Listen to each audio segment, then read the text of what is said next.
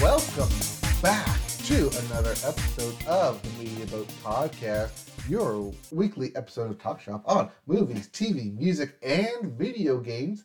Not necessarily in that order. My name is Mike.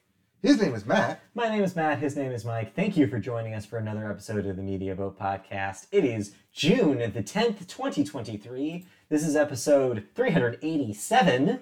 And uh, we have a lot to talk about. Who boy, things are heating up in every industry right now. We've got more strike votes. We've got video game conferences. We've got movies stuff. We got thoughts on everything. Yeah, we got thoughts on everything. Things are happening in the world. So let's get into it. We're going to try to keep it to a two hour show.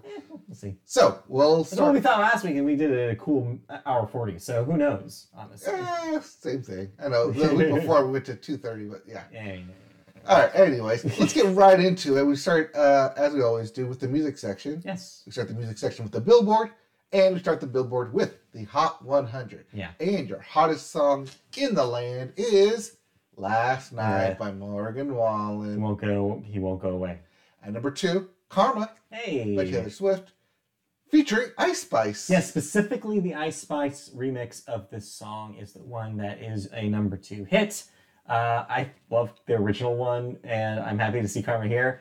But the Ice Spice one version of it is a worse version of the song. I'm just gonna say I don't dislike Ice Spice. I think the verse is fine. Well, but the momentum of the original song works way better as a single to me and it's sad to see that that's not the one that she is putting out as a single so this is the, we're all going to check it out because the new release. right And it was the hyped up one by Taylor. yeah So next week, we're going to see it drop. we'll get to it in the billboard 200 but yes it was um, because of that re-release of midnights that this is here but yeah Eh, i'm so happy to see taylor uh, have a real bop on the top five though Coming in at three, Flowers by Miley Cyrus. At four, All My Life by Lil Durk, yeah featuring J. Cole. Mhm. So he's there. he's, he's there And rounding out your top five, Calm Down by Rema and Selena hey Gomez. right yeah Yes. As for your album chart, your Billboard 200 at number one, it is Yes. Midnights by Taylor Swift. Yes, getting that re-release bump after the Till Dawn edition. Um, enough Taylor Swift fans, enough Swifties stor- stormed those streaming networks to get this up to number one. And purchased in person to Yes. get to number one. That too. Uh, but that means she is out of the Morgan sandwich because at number two. One Thing at a Time by Morgan Wallen. No one wants to be in a Morgan sandwich. Uh, but at three, Almost Healed by Lil Durk. So he's there in both the 100 and the 200. Yep. Uh, coming in at four, SOS by SZA, still in that top Mm-hmm. Still five. hanging out. And rounding out your top five, as mentioned, it's a sandwich. So you got to put Yeah. the butt and bread at the end. The butt is right. Dangerous, the double album by Morgan Wallen. SOS is wild to think about still being here. It came out in December Mhm. of last year. Well, Midnight's came out in October of last year. That's true, but it's not like SOS. This is like a new version of SOS. No, it's the same same record. And before you angrily attack our emails, yes, Dangerous, the double album came out before even those. Well, yeah, I know, but that's not like that's not interesting because we know that that he's the reason why Dangerous is back is because he has a new record on Yes. the thing, and so everybody's like, "Oh, I'm just gonna stream them back to back forever because I love terrible people." Because, um, yeah, Yeah, well, what are you gonna do? I mean, you're going to listen to new releases. Hopefully, what Well, I don't know what you're listening to, but here are the new releases. a lot this week. Uh, starting with Let There Be Music by Bonnie Doon. hmm And no relation to Bonnie Bear. No, different. No. this is Bonnie Doon. Bo- Bo- Bonnie. Bonnie. Bonnie. Okay. Uh, Emotional Contracts by Deer Tick. Next, Off Planet by Django Django. Mhm. Uh, then we have Peace Like a River by Gov't Mule. That's Government Mule. Yeah. Uh, Sugar the Bruise by Hand Habits. Michael by Killer Mike. okay, big uh, deep breath before this next one. Uh, I thought we were going to talk like how Killer Mike is now putting out a new album. Oh. That, that's where you're going with. Like, no, no, I breath. mean, you're going to need the deep breath for the next uh, album name. oh, because it's uh, one of our favorites. Yes. Petrodragonic Apocalypse or Dawn of Eternal Night, colon, an annihilation of planet Earth and the beginning of merciless damnation by none other than me about favorite King Gizzard and the Wizard Lizard. Lizard Wizard. Lizard Wizard Wizard. Lizard? Wizard It's a different thing. King Gizzard and the Lizard Wizard. Are you so excited to listen to all of Petrodragonic Acopol- Apocalypse or Dawn of Eternal Night, an annihilation of planet Earth and the beginning of merciless, merciless damnation? I mean, is this number six of the six albums they were going to put out? I don't know, but it certainly feels like it is. Uh, it's definitely a mouthful of six albums. Yeah, jeez. All right. Uh, we also have Black Elvis 2 by Kool Keith with two Ks. Yeah. The Good Witch by Maisie Peters. In Times New Roman, dot, dot, dot, by Queens of the Stone Age. Yes, that Queens of the Stone Age. They're back. Uh, there's also Day of the Doug by Son Volt. And lastly, King of a Land by Yusuf and Cat Stevens. So no, so Cat Stevens. Goes by Yusuf.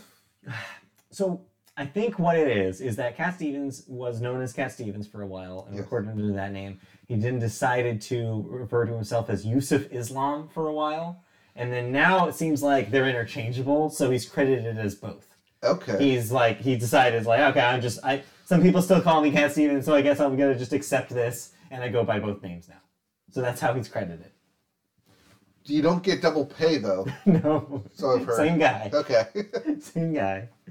Who knows? Any uh, Cat Stevens fans want to comment and let us know what's going on? Email us. All right. well, let's get into some music news. Yeah. And just like us, um, a music B, BBR music group has decided to drop one of its artists Just like, from its lexicon, just like us. just like us? Yep, just like us. Okay. Because I think this is officially where we're going to no longer talk about Jimmy Allen. Yeah, I think this is probably it. Um, I just wanted to include this here because, hey, actual repercussions happens. And you, you love when repercussions happen. Yes. Uh, the label, BBR Music Group, confirmed to Variety late Friday that they have dropped singer, country singer Jimmy Allen after a second woman Mhm. sued him for sexual assault. Quote, BBR Music Group has dissolved its relationship with Jimmy Allen. He is no longer an active artist on its roster. End quote. Hmm. So, as mentioned, the country singer was previously put on suspension by the label, as well as his agency and manager, in the wake of being sued by his former female Yeah. manager for sexual assault and battery. Yeah. This is a second person coming forward Right. and issuing a lawsuit. Yeah, that's new this week. Um, kind of corroborating the already the, the existing uh, case that already was uh, talked about in the media. It's just yeah, it's like when start when they start coming out of the woodwork like this, then that you know that there's a huge problem Mhm. because you know the classic saying is is like when you hear like two or three people speak up, you have to think about oh, there's probably like dozens more that haven't yet. Like th- those stories don't come out of nowhere. Like there's got to be some sort of pattern here. Um, if you really want to know details that are out there, it involves um, um, him uh, allegedly taping a uh, intimate encounter uh, without the partner knowing. Doesn't seem great for Jimmy Allen. It seems like uh, yeah, his just his reputation has like completely gone away. Um, here's my question: Do you think that if Apple TV pursues a second season of My Kind of Country, you- they get a new host? I think they put Kacey Musgraves on the list. Oh, that would that would be good. I could see that. I could see that. Although she's already a producer on the show. Yeah, but you get her, Mickey put her on Guyton, and Orville Peck. Yeah, just have those three. Just those three. Yeah, that's a that's a pivot. Um, unless Kacey's too busy, which could happen. Um, but yeah, yeah, Jimmy Allen's not returning to that show, nor is he returning to a whole lot. We probably just won't see him for a very long time. but yeah, man, it's good to like I said, good to see repercussions. Um, good to see these stories coming out and this being as uh, like you know co- like the conversation happening about this. Um, and man, yeah, just Jimmy Allen, just what a disappointment. What a huge disappointment. Speaking of huge disappointments, No, not really. I think this is the second story. This is largely good news. well, no, according to Twitter, it was a huge disappointment that Taylor Swift actually sang "Haunted" in Detroit, and only a select people were there to hear it. Hey, you know what? That's the thing with all our secret songs on the Eras tour. You just have to accept. I missed it, and uh, I'm just screwed. Like, I, there's a. I saw a TikTok joke that was pretty good uh, about the SoFi dates since the last dates of the, the, the U.S. tour. Yeah. Everybody was like, when Taylor runs out of secret songs, they're just gonna be rocking out to one of the demo, like the the, the voice recording demos from the 1989 deluxe version. like, yep, mm she's gonna get down to that one. Well, before she gets down to that, Yeah. Taylor Swift has revealed the full track Yeah. list for Speak Now, Taylor's version, including her two duet partners, uh, would be on the previously unrecorded vault tracks. Yes, we now know what the vault tracks will be. Yep, they are none other than Paramore's Hayley Williams Yeah. and Fall Out Boy. yeah, Fall Out Boy is here. Not specifically like Pete Wentz and Fall Out Boy, but actual like full Fall Out Boy. Yeah. Uh, so Taylor Swift wrote on social media, "quote I'm very in all caps excited to show you the back cover of Speak Now, my version, Taylor's version, uh, including the vault tracks and collaboration with Hayley Williams uh, from Paramore and Fall Out Boy. Since Speak Now was all about my songwriting, I decided to go to the artists who I feel influenced me most powerfully as a lyricist at that time and ask them to sing on the album. They're so cool and generous for agreeing to support my version of Speak Now. I recorded this album when I was 32 and still growing up Yeah. and can't wait to unveil it to you all on 7 7. Of course, that that is a reference to Innocent on Speak Now, 32, and still growing up now. Uh, but yeah, Yes. this is kind of uh, retribution for all those Swifties who are like, oh yeah, she was a secret emo kid in the 2000s. yes, we know that about Taylor. I don't And think this- that was a secret. this is not a secret. No, yeah, she said she's been on the record in interviews before saying that uh, Fall Out Boy and Paramore and bands from that era greatly influenced her songwriting. In fact, I remember people talking about when um, when like Love Story and You Belong with Me were singles. They were like, oh, like she's taking this like very emo style songwriting, confessional songwriting, and parrying it, parrying it with uh, country pop. And it, what it's kind of true is that like that was kind of one of her innovations early on with Taylor. And so yeah, like this is kind of payoff for all of that. It's cool to see. Um, one little nugget of Swifty lore, that uh, or I guess Swifty slash Paramore fan lore is that Paralore? Paralore, if you will. um, there, the song that Hayley Williams is duetting on is called "Castles Crumbling," and a lot of people pointed out, wait a minute, a year before Speak Now, uh, Paramore was touring with Taylor, and um, it's been known that Hayley and her were friends at the time. And there is a song on the 2009 Paramore record, Brand New Eyes, called Brick by Boring Brick, which has the chorus as a chorus that references uh, building a castle. and so people are like, are those are these songs linked in some way? Is this song about Hayley? Also, um, to add to Swifty lore, one of our other good friends at the time was Emma Stone. And one of the songs in the vault, the other uh, vault song here is called "When Emma Falls in Love," and everybody thinks that this is a song about Emma Stone. And Andrew Garfield? No, I think this predates the Andrew Garfield stuff by a couple years because, like I said, she Before the Spider Man. released this in 2010. Spider Man was 2011. So yeah, so this is So before they would have met, I guess. No, it would have been while they met they on were set. filming? Yeah, know. while they were on set. So who knows? Obviously, we won't know a whole lot of details until these Vault songs are released, because unlike a lot of the previous Vault songs on the re-records, these we have largely not heard of.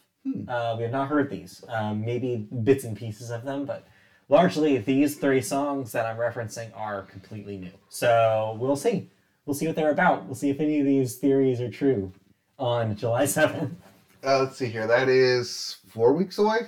Yeah. I mean, yeah, we're on, we're on the 10th here, so yeah, four weeks away. So look forward to that. Uh, we'll be listening to that and giving our thoughts on it when it arrives. Speaking of thoughts. Speaking of thoughts, did you listen to anything? So no, um, I was doing some more uh, podcast catch up this week um, because there's a lot of video game things happening, and so I was occupied doing that. So I did not get to any of the new releases. All right. I got to two of them, Okay. surprisingly enough. Uh, but that's also because they're both short, each about Okay. like 35 minutes. That's good. Even though there's like 14 and 13 tracks on them, they They're- quick. they're very quick, they're very short tracks. Well, that's good. Yeah. That's. So we'll start, uh, we'll go in one direction and we'll go back in the other. I see what you did there. Yes, because we're going to start with uh, the One Directioner. Not Niall. that, yes, not the one you're thinking of. Not even that one you're Not even of. that one. And not that third one you're thinking of. The fourth one you're thinking of. Yes, Niall Horan. Don't worry, we won't, we won't get to the fifth one. yeah, no, no one knows what he's up to. I don't even remember his name. Let's see. So there's Harry, there's Niall, there's Zayn, Yes. there's No, no, no, no, there's, it's Harry Zayn, then Niall. okay, and then Uh, and then the missing? rest. and the rest. the rest. Alright. So Niall Horan, um, following in Harry Styles' album uh, that came out last year, Harry's House. Yeah. Uh, has put out his own summer album called The Show. And Louis, Louis Tomlinson. I Is got it there. Louis? Yeah. Okay. I got there. I feel like we're still missing one, but it's fine. I figured out at least one of the ones we missed. And the rest. Yeah. okay, keep going. All right. Um, so yeah, uh, he put out a new album called The Show. This is his, I want to say, second album now. Probably. That sounds right. Um, and it's still a feels like a compilation album of he doesn't know where he wants to go. Yeah. It's a lot of both like pop and ballads and some stuff in between. Definitely feels like he takes a lot of stuff, uh, a lot of inspiration from Harry's House from last year to put into this album. But it also feels like he's trying a lot of different things. Some of it works, some of it doesn't. Mhm. So it's a really, really, really strong album of a mileage may vary yeah.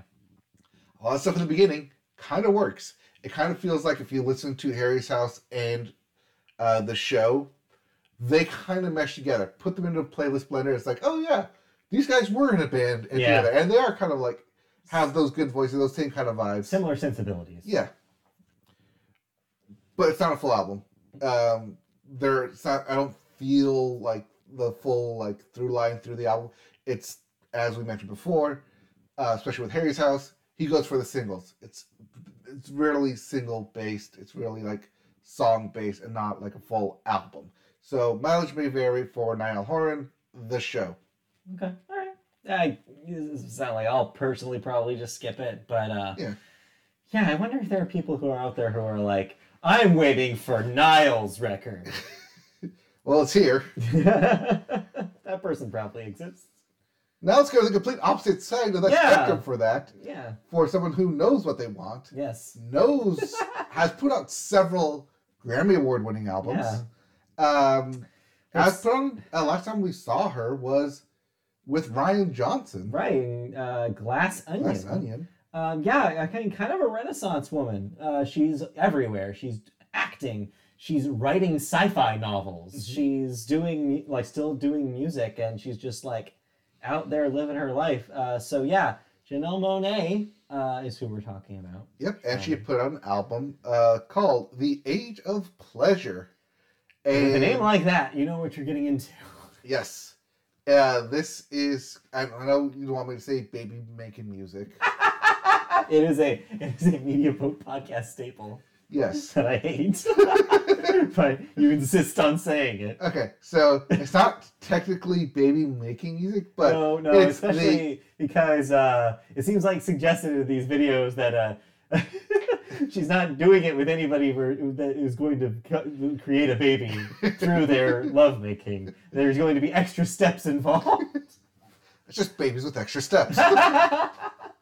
Uh, but instead, it's the feeling of love, the Sure. the like being in love, like wanting to be in love, like those initial feelings, kind of like with um, Kacey Musgrave's Okay. album, uh, Golden Hour, hmm with even Taylor Swift's album, Lover, where it's all about feeling in love, that passion, that pleasure, the age of pleasure. Sure. Uh, and it's a full album. There is a single through line. Each Cool. track bumps up ne- to the next one to where you don't want to skip around. Cool. It goes start to finish, and you feel like it's a night on the town with Janelle Monae, and it's a uh, pleasure night for her.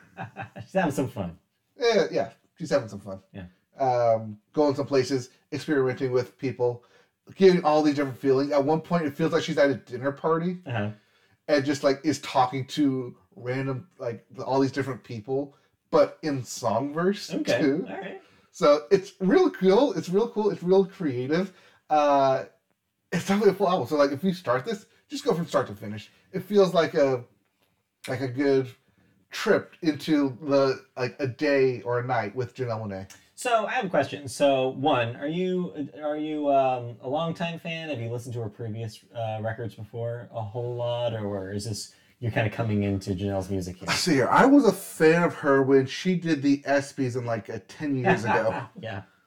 Why I ask is because this seems like a bit of a departure for her because her last few records are very were very much built to be in this sci-fi world that she Mhm. created. They were about like very highfalutin sci-fi concepts about like androids and what it was to be human and stuff like that. Oh no, there's a Seems like song. on, she's departing from that. oh no, there's a song on here that's just straight up. I want you to kiss me on my neck. I want you to leave a hickey right there. So it seems like she's going more literal, more grounded, more Yeah. about like personal relationships. She's kind of out of the sci-fi zone here. Mhm.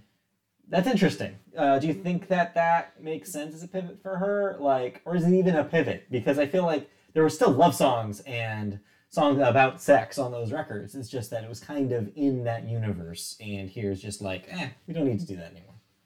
I, don't know. I don't think so. I think it's more of just a continuation of that Mm-hmm. outside of like the fan, like kind of like a growing up, coming of age. Even though she's our age, Uh, yeah, if, if not like If not- a year old year or something, like I don't know. She's Yeah. around. She's in the ballpark, yeah. yeah, where it's out of like the like I said the sci-fi stage of like Mhm. Like it, it, the reason people delve into sci-fi is because it's, they want to escape from the current world that they're in. Yeah, although nowadays it seems like the world is becoming a sci-fi novel, and we need to escape from that as fast as possible. No, no, you're, you're thinking of Escape from New York, which is a sci-fi movie, Oh God, yeah, which is a sequel to Escape from L.A., which is also a sci-fi movie. yeah. Speaking of, like, like, geez, shout out to everybody on the East Coast right now dealing with those wildfire fumes. Yes, Uh, us in California can't wait to experience that in October. God, yeah, no, it'll be here too. But yeah, like, stay safe, stay inside. Um, wear some masks outside. You got them. You've probably still got a stash of them in a box somewhere in your bedroom. Go dig that out of your closet and uh, wear those outside because yeah, you don't want to be breathing that smoke. It's like that old like Twitter joke roams around uh, where you pull out a face mask from your pocket and remember the good old times as you wander the wastelands of New York. Seriously, it's how it looks out there. Geez, it looks like Fallout 4 out there. New Vegas actually was the one with kind of like the orange tint. Yes. It just looks like New Vegas out there. Uh, but all joking aside, stay safe. Yeah, like protect yourself with masks if you have them. Yes. Stay inside. Listen to the Age of Pleasure. Yeah, I guess so. Um, so yeah, you recommend this? You I had a do good time with recommend it? it. Yeah, I had a good time with it. Yeah, I'm Um, definitely it's very check it out. explicit warning on there. Oh, oh. We watched the same video. We know what to expect. The, the the video for what is that song? Uh, kissing something. Uh, kiss my neck. No, no, no. The one No. with the video. I don't know. Yeah, Yeah, yeah, it's anyways. soundboard. Yeah. But yeah, I, I'll, I'll definitely check this out. Oh, uh, real briefly, I caught up on some stuff from the previous week. I listened to the Foo Fighters record. Yes. I agree with everything you said. Perfect. It feels like a return to form. I especially like the real passion in those last two Mm-hmm. songs. It really feels like a, a like a cathartic. Okay, we a release in a way. Well, especially that last one, the teacher, Yeah, yeah. Jeez. where it's like, I'm going to take what you taught me and It's go surpris- forward. Yeah, it's surprisingly affecting. Like I don't think if somebody told me like you will be emotionally affected by a Foo Fighters song uh, at the beginning of the year, I'd be like, hell no, I won't. And yet here I am. I was like, wow, and yeah, here we are. And yet, Um, here we are. And so yeah, I really enjoyed it. Uh, I don't know if it's something I'm going to return to a lot, but they they did they they uh, they did the assignment. they knew what they needed to do, and they made a record that's uh, actually felt like really heartfelt, and um, good for them. So yeah, I enjoyed it. I'm glad you listened to it. Yeah, it's cool. All right, let's move on Yep. to the section I'm most excited to talk about today. All right, so we got a lot to talk about here Yeah. because it's video game season, and that means it's E3.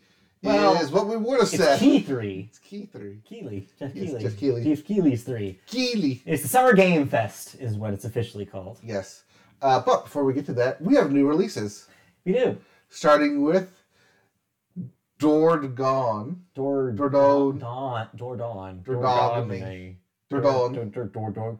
No. For know. everything. If you can play it, you can pronounce it. If you pronounce it, you can play it. Uh, that's out for everything. Uh, we also have Jack Jeanne for the. Switch. Layers of Which Fears I believe is a remake of Layers of Fear. for the uh, PS5, Xbox Series X, and PC. So it's an uh, HD. Yep. Upfront. It's HD.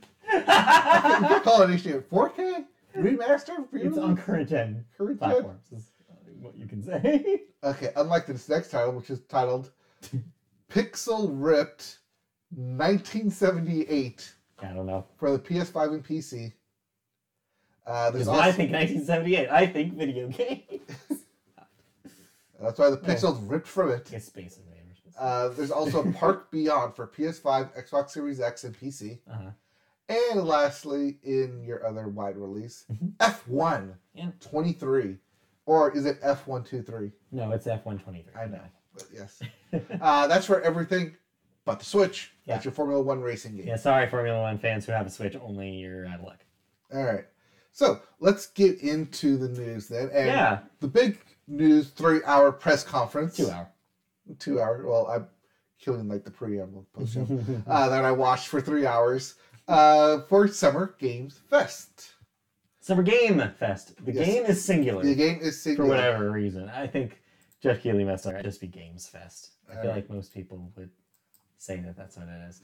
Um, so yes, so Summer Game Fest, which is this is its third year. It started in 2020 as kind of a Jeff Keighley from home kind of presentation. Um, now it- this is the first year they did it in person, and I do think you got a little bit of energy from the crowds, but at the same time, it felt a little like a throwback to me for a few reasons. One, there are no women on stage, which was like, what the hell? Are we in 2004? What's happening? And then, um, as for what was actually shown, not a lot of big surprises. It was a lot of known quantities, We did get a couple release dates that were still on the bubble. a couple release dates that I think, yeah, are good. A couple of games that know that people did not know were in development. Um, you don't, depending who you are, you might be excited for. But generally speaking, I think there was a kind of a low key vibe to this whole thing. A lot of people just were like, well, that happened.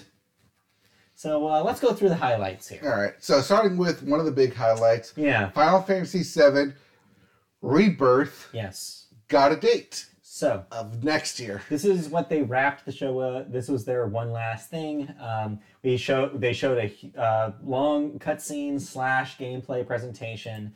It looks like that first Final Fantasy VII. Uh, This continues the story of that. Uh, one of the one of the great moments was after they announced that it would be on two discs. You heard somebody in the audience go, two discs!" which was a wonderful moment. Uh, yeah, it really is a throwback to the, like two Blu-ray discs.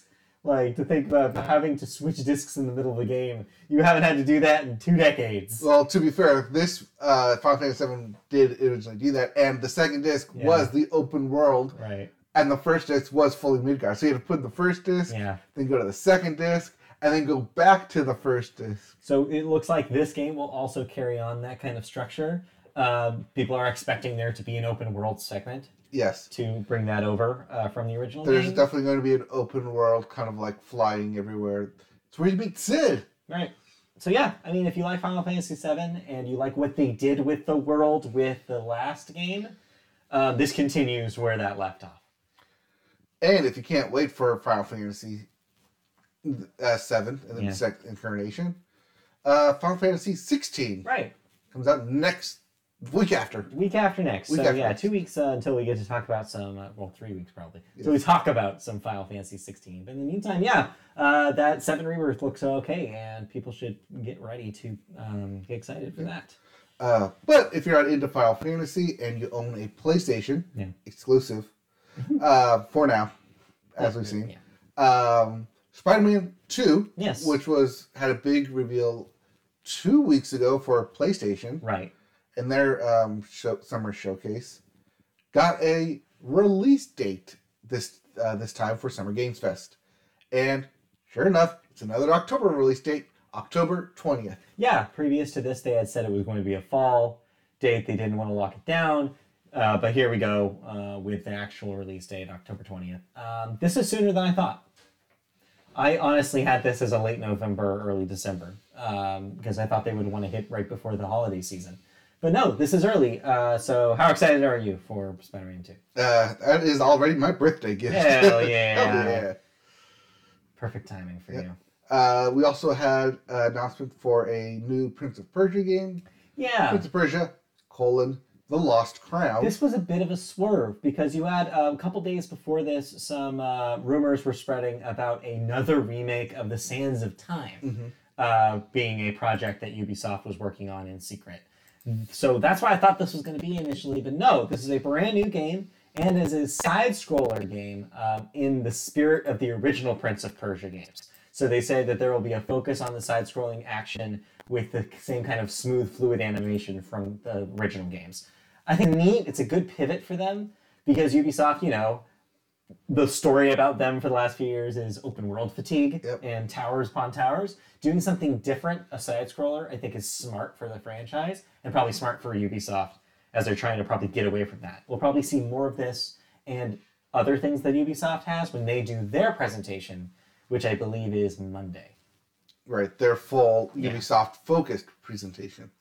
Um, because this is a little bit of everything, including more gameplay for Mortal Kombat 1. First gameplay uh, for Mortal Kombat 1. We had only that- seen a teaser trailer before. This was actual fighting gameplay. Was that not actual game? That Okay, wasn't yeah, before. This is. So yeah, they showed. Um, it looks like a little bit more grounded um, approach than um, Eleven, the last Mortal Kombat game. It seemed like a little bit more realistic. It really showcased that this is a reset for all the main characters, complete with new voice actors, new backstories, everything. So it's like they're basically treating this as a entry point for people who are new to the franchise, as the one implies. Uh, looks good, uh, but again, those uh, every generation that go on, those fatalities look w- gra- more and more graphic. so prepare yourself. A lot of hearts getting smashed, a lot of Yes. rib cages getting broken. Prepare your kids. Very bloody. Keep this away from children. Speaking of things that are very bloody, Fortnite. Not bloody at all. What are you talking All right, about? so is anybody not in Fortnite by this point? Well, it seems like they're finally gathering up the few franchises that aren't in Fortnite. Um, the teaser they showed yesterday for the new cha- uh, season in the new chapter in Chapter Four revealed a Transformers crossover, so you'll be able to play as Transformers characters, including Optimus Prime. sure, why not?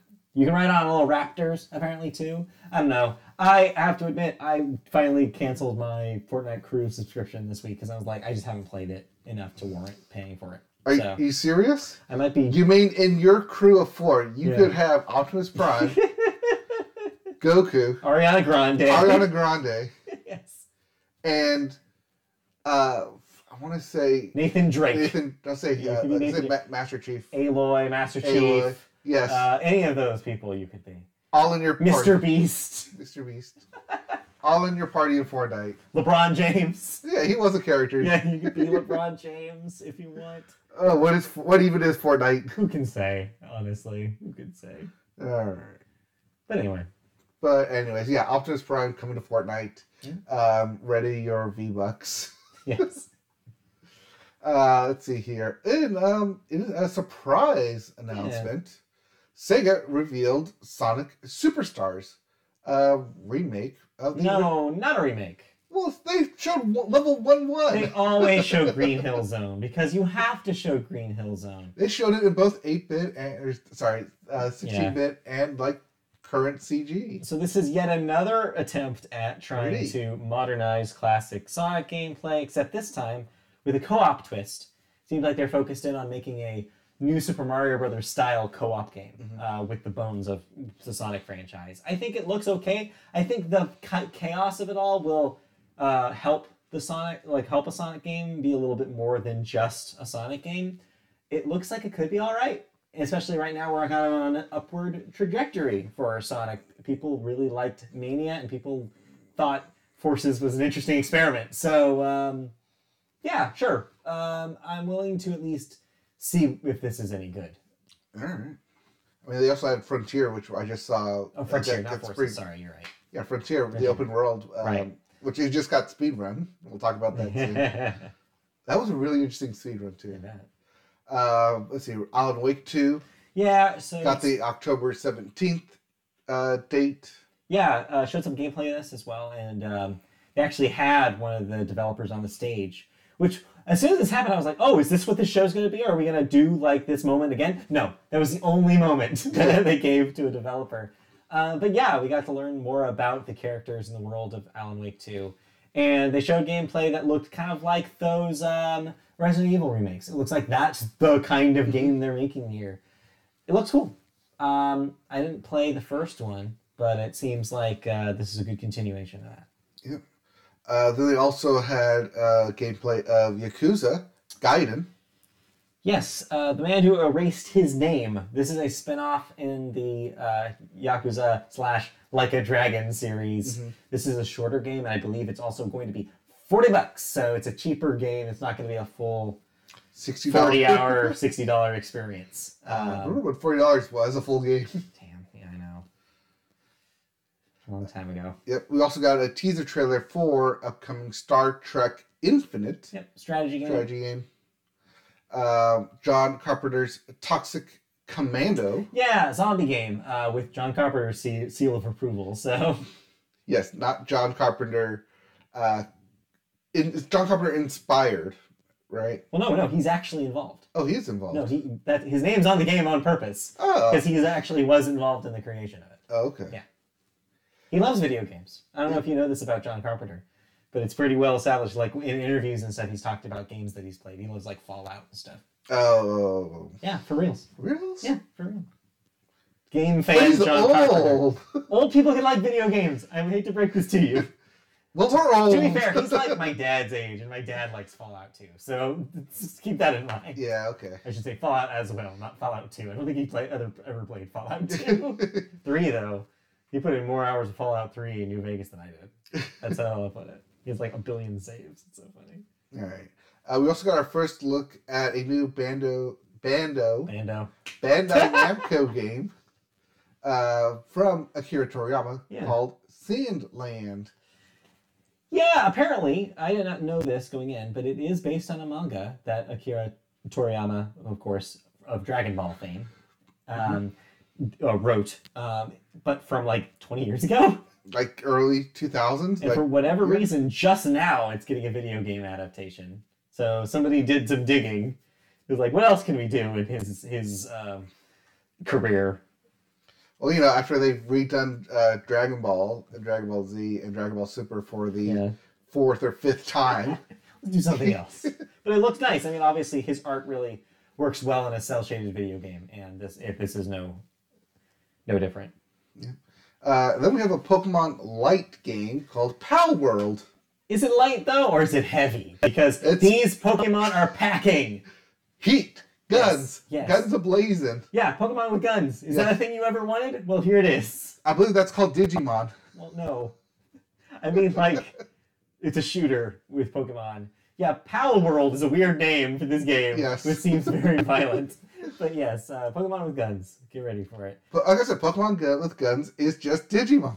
Yeah, I am fascinated with this. I have no idea. I, I, I feel like it could be interesting, but I guess we won't find out until January. Yep. Um, could be something to check out in January. Yeah, we'll see. Um, we also have uh, Lord of the Rings Return to Moria. because after Gollum, everyone wants another Lord of the Rings game. Well, after Gollum, everyone wants a different Lord of the Rings game. Yeah, here it is. I mean, yeah. A survival crafting game in the mines of Moria. Uh, Somebody wants this. It's probably somebody. It feels more like a dungeon crawler. If Well, you're in the mines. It says it bears resemblance to Deep Rock Galactic. So Yeah. if you played that, it's like that kind of crafting, adventure, survival kind of co-op experience. And uh, yeah, you're excited, I'm sure, about more Ever- information about Final Fantasy VII Ever Crisis for phones. Yes. Um, also have Banshir. colon- Banishers. Bansheers. Shears. Banishers. Bansheers, colon, Ghosts of New Eden. From the creators of Vampire, yeah, sure. Um, Vampire. that's uh, di- uh, um, shit. What's the developer's name? They, they were the originally uh, the uh, bu- bu- bu- bu- bu- don't don't nod. Don't nod. Thank you. The the Life is Strange. Life- people. yes. Original Life is Strange.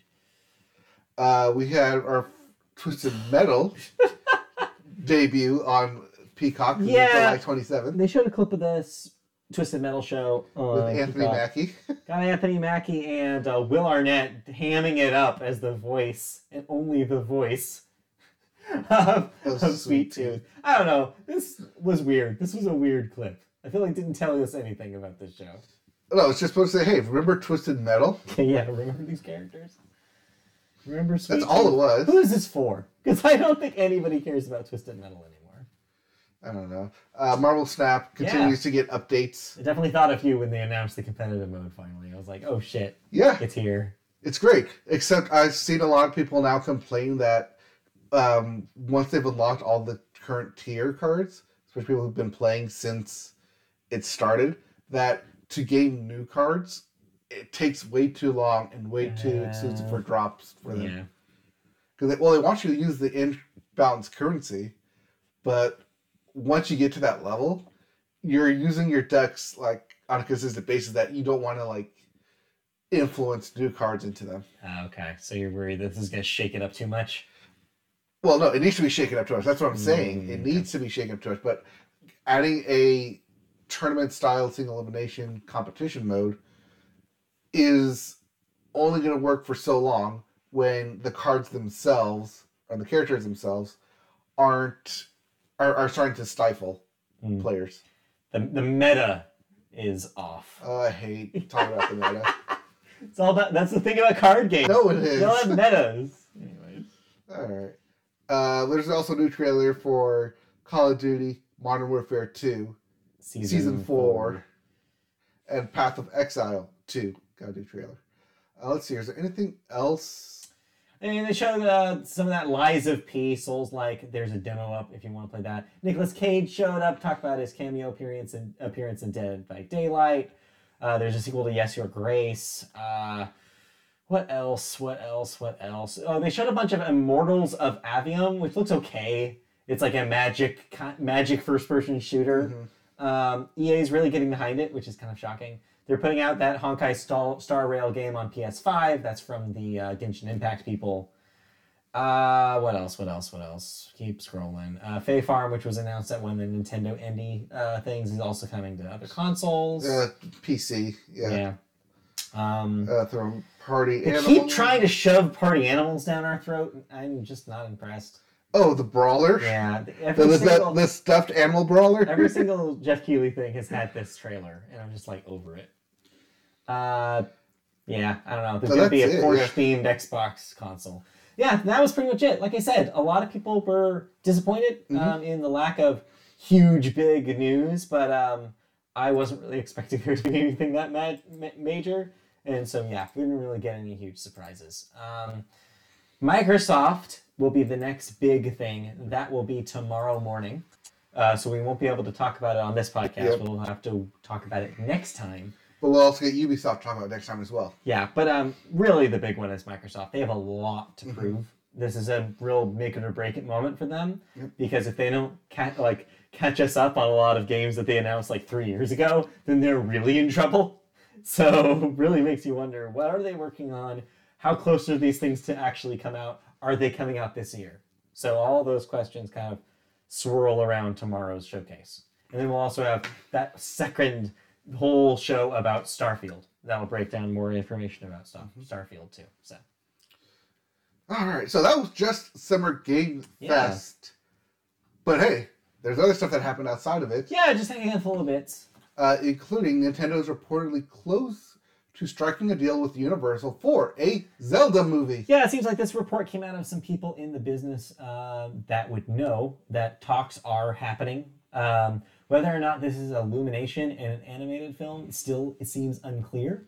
I would guess that they'll probably work with Illumination. Well, they'll put it under Nintendo Pictures. yeah, that's a guarantee because that's on the Nintendo side. But But we yeah, don't know is with what it will be, if it'll be animated, what's happening. I honestly think that if you do this, it has to be a completely different approach than Mario.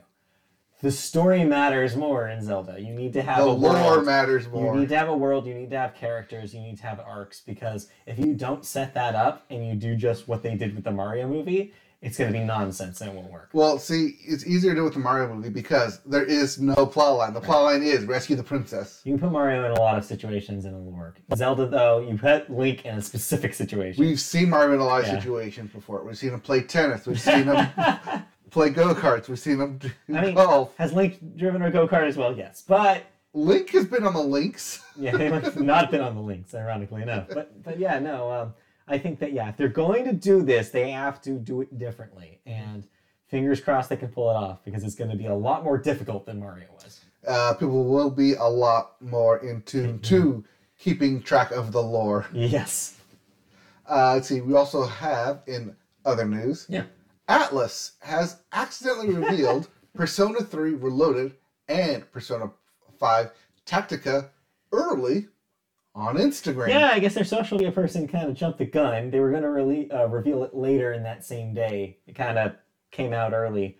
So, 3 Reload is, as it suggests, a uh, remake of Persona 3. Mhm. Um, and Persona 5 Tactica, as that name implies, is a tactics game starring characters from Persona 5.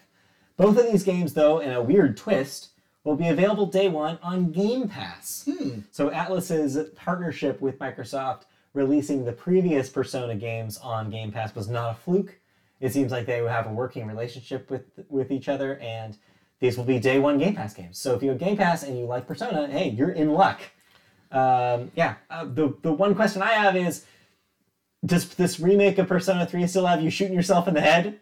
Because I feel like times have changed a little bit. I wonder if people are a little more sensitive to that now. Um, makes you, it, uh, yeah, we'll see. I guess if those kids are still, if those teenagers are still shooting themselves in the head, I mean, it's called Reload, so it does apply, doesn't it? it Uh, doesn't apply. I'm going to do it again. so Persona people, uh, let us know. Uh, I wonder if they it or announced it early, if as a like a East Coast West Coast. Like I I, forgot know. what to say. like What time zone is time this? zone I'm in. yeah, who can say? All right. Uh, we also have a little update from Annapurna Interactive that they will hold its next game showcase later this month. Yeah, so I mentioned this specifically because apparently the quote that came out alongside this announcement was they're going to announce their biggest thing ev- yet, which implies that something that Annapurna is publishing something huge. Something big is coming. Yeah, who knows? uh, I don't. I have no idea honestly what it could possibly be. So this is going to be a surprise potentially. Um, let's see here. Yeah, it's a crossover with an upcoming movie. Eh, I doubt it. Uh, okay. Uh, we also had uh, announcement from Madden Yeah. NFL 24 revealed again uh, ahead of its August release that will feature crossplay. Yeah, first for the franchise. You'll be able to play uh, cross-play uh, between people on other platforms. Mhm. So if you have a person who always buys Madden for PlayStation and a person who always buys Madden for Xbox, you guys can finally play with each other. It finally It happened. finally is. they finally happening. built their servers. So there you go. I'm Or sure we'll purchased their learn. servers. I'm sure we'll learn very soon who is going to be your cover athlete for. Oh, they already 2024. showed. Oh, did they? Yes. Josh Allen. Okay, all right. Um, he is on the cover for the um, standard and deluxe version. No word yet who's going to be the legacy Uh, um, Madden cover athlete. who can say? Let's see. Anyone- Not Aaron Rodgers. He's not. He's not retired yet. Oh, right, he's still playing. He's a Jet now. Yes, Oh God. because when you're a Jet, you're, you're a jet all the way. Yeah, I, I almost made that joke. You I can left, bet he's a jet. left that for you there. Okay. Anyways. All right. Anyways, um, we also had an announcement of new Pikmin 4 trailer, which revealed the character creation system. Yeah. And that PlayStation, unfortunately, would, won't be attending Gamescom 2023. Which means, like I keep saying, that showcase is all we're getting. Like that is gonna be just what we have for a while. They did announce pretty much everything through October. Yeah. So but nothing for the future. St- there's a lot of questions. Just like Xbox, really, Xbox and PlayStation are in more similar situations than you think. Mhm. Where it's like it seems like, and Nintendo actually, all three of them is like, well, what else? What do we have? When anything? what is the future? Well, what is the future? It's just it feels like all first party output is just really slow lately. So we'll see. And couple, two last bits here. Uh, Summer Games Done Quick wrapped up, officially Yeah. accumulated $2.2 million. Good job. Uh, they had to hit the $2 million mark in order to do a blindfold speed run Yes, of Legend of Zelda Breath of the Wild. which I heard was incredible. Did you? No. Oh, it is I watched so it yet, but I heard some things. crazy. Yeah. Uh, yeah, I, I was only able to watch like the first hour because they it was like at midnight our time. I yeah, was like that's why I didn't. one o'clock. I was like, oh come on, you're so close. I know you just want to do it, but like, can we just please just start the game? Uh, but yeah, by the time I got like an hour, I was like, oh, okay, I can't keep my eyes open. I'm just gonna fall asleep. But the stuff they were doing and how far they got within that first hour, I was like, wait, is this game really not that hard, or is he just really that good? Maybe both. It could be a mixture of both. Could be The fact that you're doing it blindfolded and able to get through several of the temples Yeah, blindfolded in an hour. that's good game design. That's all that is. Is like give me enough cues that I can follow without necessarily just relying on visuals. yeah. Yeah. Smart. And lastly, and this will lead us right into our thoughts. Yeah. Diablo 4, according to Blizzard, is their fastest selling game ever. Apparently, already setting records only days after its original release. Uh, yeah, it's a huge hit for them already, and we're not even a week out. So you played some of this. You streamed some of this. Yes, so I played a couple games this week. Uh, so last week I mentioned I wasn't sure if I was going to get either of these. Well, I got both. Okay. and I was able to play both of these new releases. But yeah, uh, first, all yeah, I'll start with Diablo because holy crap, I'm having a blast with this thing. So I had mentioned previously on the podcast I had not played a whole lot of the previous three, previous three Diablos. I had heard a lot about them. I knew vaguely what they were, and um, I knew I would probably like them because I like a lot of games that were inspired by the Diablo series. I mean, what is Borderlands but a first-person interpretation of the Diablo structure? And now, playing a Diablo game, I know what people meant by that. Mhm. It is you have a character that is a class, you have a choice between what class you take.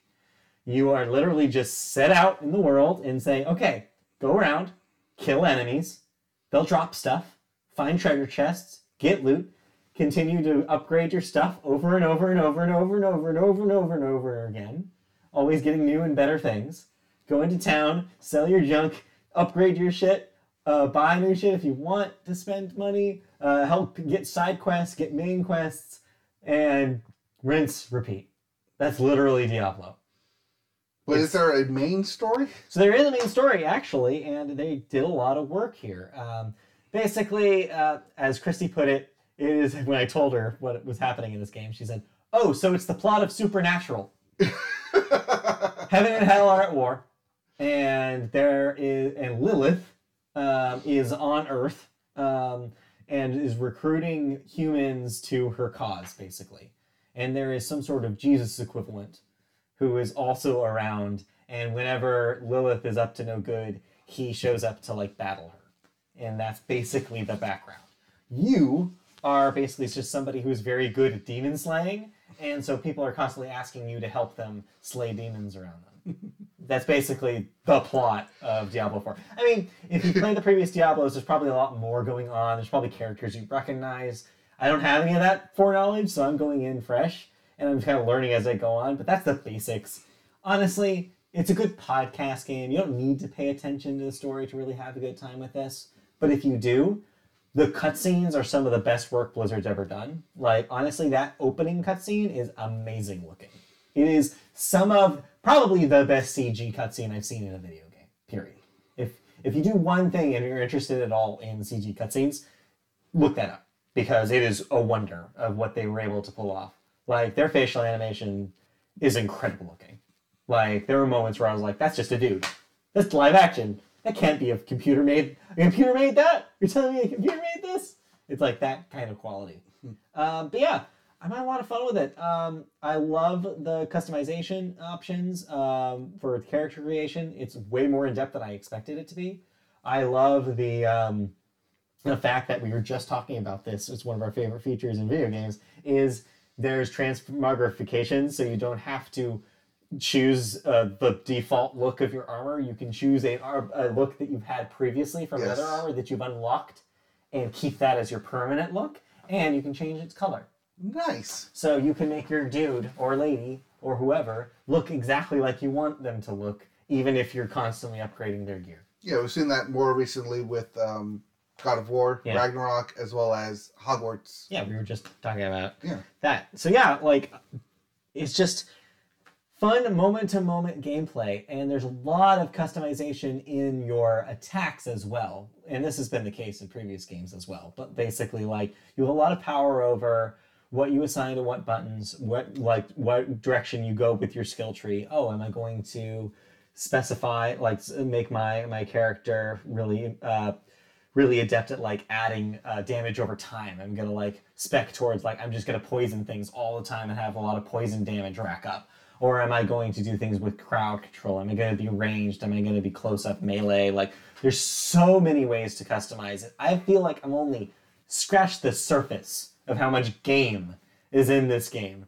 I'm still in Act One out of six, and I've played like six, seven hours of this thing. It's in, it's incredibly massive. This is huge. There's so much game here. It's so fun to just play and zone out to, and just get lost moving around killing dudes. Like if that sounds good to you, you're gonna love Like- Diablo 4. Does it feel repetitive killing everyone though? So that's the thing is because you're constantly getting better and unlocking new abilities, you have the choice of whether basically uh, whether or not it gets boring because it's based on you being like, oh well, I'm kind of getting bored doing the same thing over and over again. Let's respec my skill tree and see what other options are out there for me. Also, the side missions are pretty varied. So if you get bored doing the main mission stuff, take a few side missions and go off the, the beaten path for a little bit. You'll help people like I just helped somebody do an exorcism as a side quest. Like oh, there was one that was like, oh, I'm going around getting this meat for this dude. I'm gonna bring it back to him. Like there's a lot of other things going on beyond just the main story that I think that there's stuff there for if you get bored, there's other things you can focus on. So it's not like Saints Row where it was go go here and kill all, all these people. Right, go here and kill all these people. I mean, it is that, but it isn't that. And I think that obviously, this game, if you're eh, like on a meta level, that is ultimately what you're doing here. Just like Saints Row, Yeah. um, it is ultimately a game about show up to a place, kill all the monsters. Okay. But unlike Saints Row, it's not just shoot them in the head, shoot them in the head, shoot them in the head. Here, there's so many options with how you can battle people, how you can just like how you can customize your character to kill things in the way you want to kill things. Oh, we'll get to that in a minute here. So yeah, um, I I'm having a blast with it. Um, I'm almost to the point where maybe this is the game I should have bought instead of vice versa. Okay. Because I also played another new release, uh, Street Fighter Six. So speaking of customization, Yeah. you can create your own character here in the Street world tour mode. Yes. So Street Fighter Six is interesting because it's actually divided into three games, Mhm. and to the point where I bought it and then the download didn't start, and I was like, why didn't the download start? Then turns out is because they actually treat those three separate pieces as three separate pieces. You don't have to download all three. If you only want one, you can specify which one you want. It's divided into World Tour, which is the one you're mentioning here, which is you create a uh, fighter avatar and go into kind of a Yakuza style open world city and complete missions while you're being taught by the Street Fighter characters moves and fighting styles. And you get better and better, you level up, you get stat increasing clothes to put on your character and stuff like that. That's the World Tour mode. Then there's also the Battle Hub, which is your traditional online tournament kind of structure, uh, fighting game like uh, like hub, where that's really designed for online play. And then there's the fighter something I forget what the third one name is, but it's Your basically classic. It's your classic. This is where the tutorials are. Yeah. This is where you Arcade mode is your arcade mode. mode is story like the story modes for each of the characters. Yeah. That's what that is. So depending on the kind of fighting game experience you want, you can you can choose your your your zone there. So I initially jumped in and did the the kind of surface levels tutorial Mm-hmm. because I'm not really super familiar with Street Fighter. So did you do classic or modern? Glad you asked. So that's the big big new feature here in Street Fighter 6 is that they figured that this was going to be a game where a lot of new players would be entering Street Fighter for the first time. Or returning players who haven't picked it up since Right. Street Fighter 2? And so they give you a few options uh, with how you control it. There's the classic mode, which is just like traditional Street Fighter, where you are keying together combos using the different inputs um, to create the special moves. So it is very much like circle, uh, quarter circle on the stick to do the fireball kind of stuff. Um, then there are there's the two new options. There's modern controls, which is a simplified version of that approach. I've seen a lot of people compare this to uh, Super Smash Brothers. Yes. I actually don't think that that's an accurate description. The actual practice of playing it actually reminds me of Soul Calibur controls, where it is simpler than Street Fighter, but not as simple as something like a a, a, uh Super Smash Brothers Right. where it is you have a light attack on a for Xbox controls, Yeah. uh, uh, uh, Yeah. a heavy attack on uh, or I'm getting that revert actually. X uh, X is uh, uh, light, light attack. A is heavy. Then like A plus X for a grab, Mm-hmm. uh, and then all your special moves are keyed to Y and different movements of the stick. Mm-hmm. Of course, this var- this even varies depending on which player, uh, which fighting style that you're under. And so yeah, it's like simpler than the traditional controls, but it's still like uh, it's still there's still a learning curve there. So I, yeah, I ended up going with the modern controls because I wasn't ready to kind of dive into learning actual Street Fighter quite yet. I you know I may take a look at it. Then there's even simpler mode if you really want to make it easy, called like automatic, which is basically like you press the buttons and it figures it out for you. It'll create combos, kind of like auto combo you through fights. So if you're an absolute beginner and you want to just have some fun with it, Just button mash? buttons, yeah, you can do that as well. So, for example, like Christy, I might if I battle her, I might be like, "Hey, try this out in this mode because it'll make her feel better," than, than just immediately showing her a tutorial for ten minutes and having her try to wrap her mind about around it. So yeah, it's neat that they're giving you the option because it does, uh, it because I think the worry would be is like, oh well, if you do modern controls, are you sacrificing the experience of learning a fighting game? And I don't think so. And the reason why I say that is they only get you so far because in order to be successful at a fighting game, you still need to know when to do things.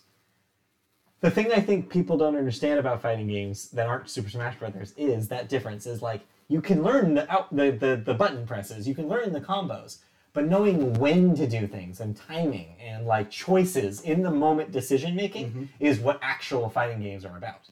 And so that's why I don't think you see a huge backlash over the modern controls like you would would have maybe 10 years ago because I think we're to the point where people know that is that the game is about decision making it's not about how fast you are at pressing buttons it never mm-hmm. was it's always been about tactics Right. It's been about like when to block, when Yeah. to counter, when to yeah go full out, or when to pull back. yeah it's not an easy mode is the way I'll put it mm-hmm. because I picked the modern controls and I'm still struggling with learning the game like it's going to be a learning experience for me. It feels like an uphill climb. I'm struggling with blocking. I'm struggling with crouching. I'm start struggling with wow to not jump too much and Yes. like rely on those jump kicks like I do in Mortal Kombat, for example. It's like it's like s- trying to like figure out that on the fly decision making is the hardest part and I'm not there yet but the game's slow ramp in the world tour mode, which is where I've been focusing my time on so far, is helping me, I think, learn it over time. But I'm just not quite like clicking with it, and I'm really looking forward to spending enough time where I end up clicking with it. So speaking of the World Tour mode, character creation, Yeah, lots and lots of options. pretty in depth. Um, it really gives you a lot of options. I ended up at first creating somebody who looked really weirdly like Natasha Lyonne. I don't know how that happened. I changed her hair color though, so now she doesn't look like Natasha Lyonne anymore. Because that was freaking me out. I was like, I just created Natasha Lyonne is up here. I think it was mostly the hairdo, hairdo I chose. She changed Uh, her brown. It's just Chrissy. Yeah, exactly right. Uh, so I, I think I'm rocking with like a green teal now. Okay. Um, but yeah, and it's fun um, because kind of there's a lot of cool like. I think if you're going in to like get the like the the vibe and tone of this game, World Tour is a good place to start because you can get every all the characters' personalities. Um, you get to like learn the world and the lore of Street Fighter, what what lore there is. Surprisingly, a lot actually.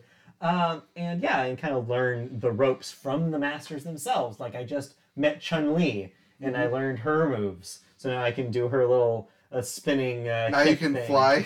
I can do the spinning kick thing now, and and stuff like that. There's some cool like explore like light exploration stuff um, in that mode as well. Yeah, that's one of the things that was in there. And I watched some gameplay of Mhm. like you can do take the special moves from the different Yes. characters, Yeah. and spec it to your person. So Yeah. like if you like Chun Li's kicks with the uh, with Ryu's Hadouken, Exactly. You you can, can just that. combine them both. And I think this is a good for, uh, thing for people who are new to the franchise to play, especially like especially me, because this is going to help me learn what character's style I actually like. So that way, when I pivot to the other modes, then I will know who I'm going to quote main unquote Right. going forward. I'll have a I, I'll get to kind of have the tasting platter, the flight, if you will, of Yes. different thing of different Little- little styles to try. Yeah.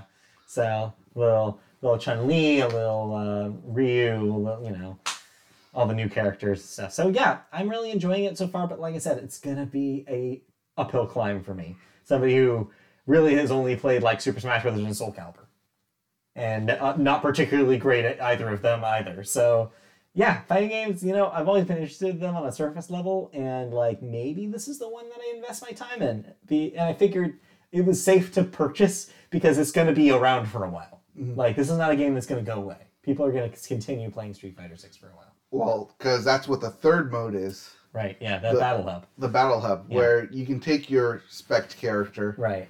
and go into the battle hub where you can face off against other people, other people, Yeah. other other created characters. Yeah. It's neat stuff. And again, just like Diablo, I feel like I've only scratched the surface of all the things that I can do. And that's really exciting. So, yeah, after kind of being like, what am I doing with uh, Tears of the Kingdom and feeling like bad that I didn't get it, like with the thing that everybody talked about, to immediately go into two games where I'm like, actually, no, this is my shit. I'm going to play these for hours. I'm very excited. And like what everybody said about these things is true. It's really like comforted me in a way. It's like I thought I was broken. But no, it's just that everybody has the kind of games that that click for them. And just for whatever reason, Zelda just didn't click for me. So you have two good games that you recommend. Yeah, two great games that I recommend. I'm having a blast with both of them, and I 100% guarantee both of these will appear on my year-end list. Perfect. So yeah, and then you said, like you said, uh, you've got uh, Final Fantasy coming up. Yep. Well, have you been dabbling in anything else this uh, lately? Uh, yes. so after we streamed yesterday, or like yesterday, wow, what wow, day is what, it? what are you talking about? My weeks goes disappear. Yeah. So after we streamed last week, I jumped online and uh, I streamed rather a lot of humanity. yeah, you you're loving that thing. Uh, I platinumed it Hey, like earlier this week. Yay! So mark that one off. Is that your favorite game of the year so far? Uh, is it the only one that I've platinumed? I think so. I think so. This year, yeah. This year. Um, no, that can't. Be. I mean, I think it's the one I, I've That highlighted. can't be true. That can't be true. No. uh, where's my thoughts here? Uh, Oh, like Jedi Sur- Survivor. That's right. That's Yes. the thing you played this year. Yeah, but I did not uh, platinum that. No. But yeah, that was going to take a while to platinum. Yeah. Uh, it was also Tchia. Uh, For some reason, I saw a lot of new chatter for Tchia, Oh. especially because Breath of the Wild, where it may be too intimidating. People are like, "Oh, if you think that's intimidating, go to Tchia." Yeah, it's, like a light version of the same kind of super light version, but yeah, same kind of concept. Cool.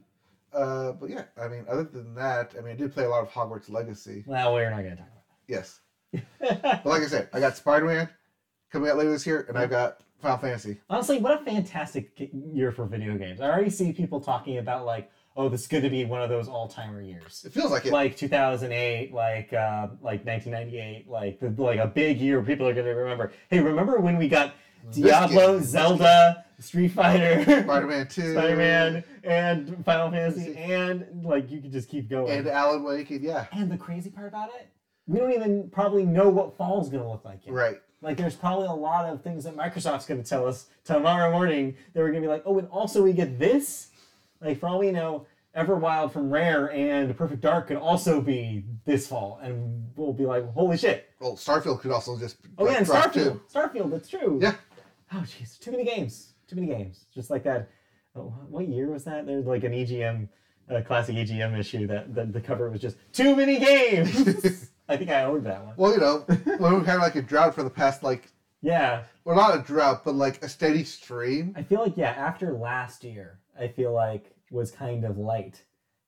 We're finally it pay, all the payoff is Well, finally this year. because a lot of like, especially in 2020, when games were delayed, it's like okay, they're delayed, but how long are they going to be delayed for? Here we are, three Three years later, Yep.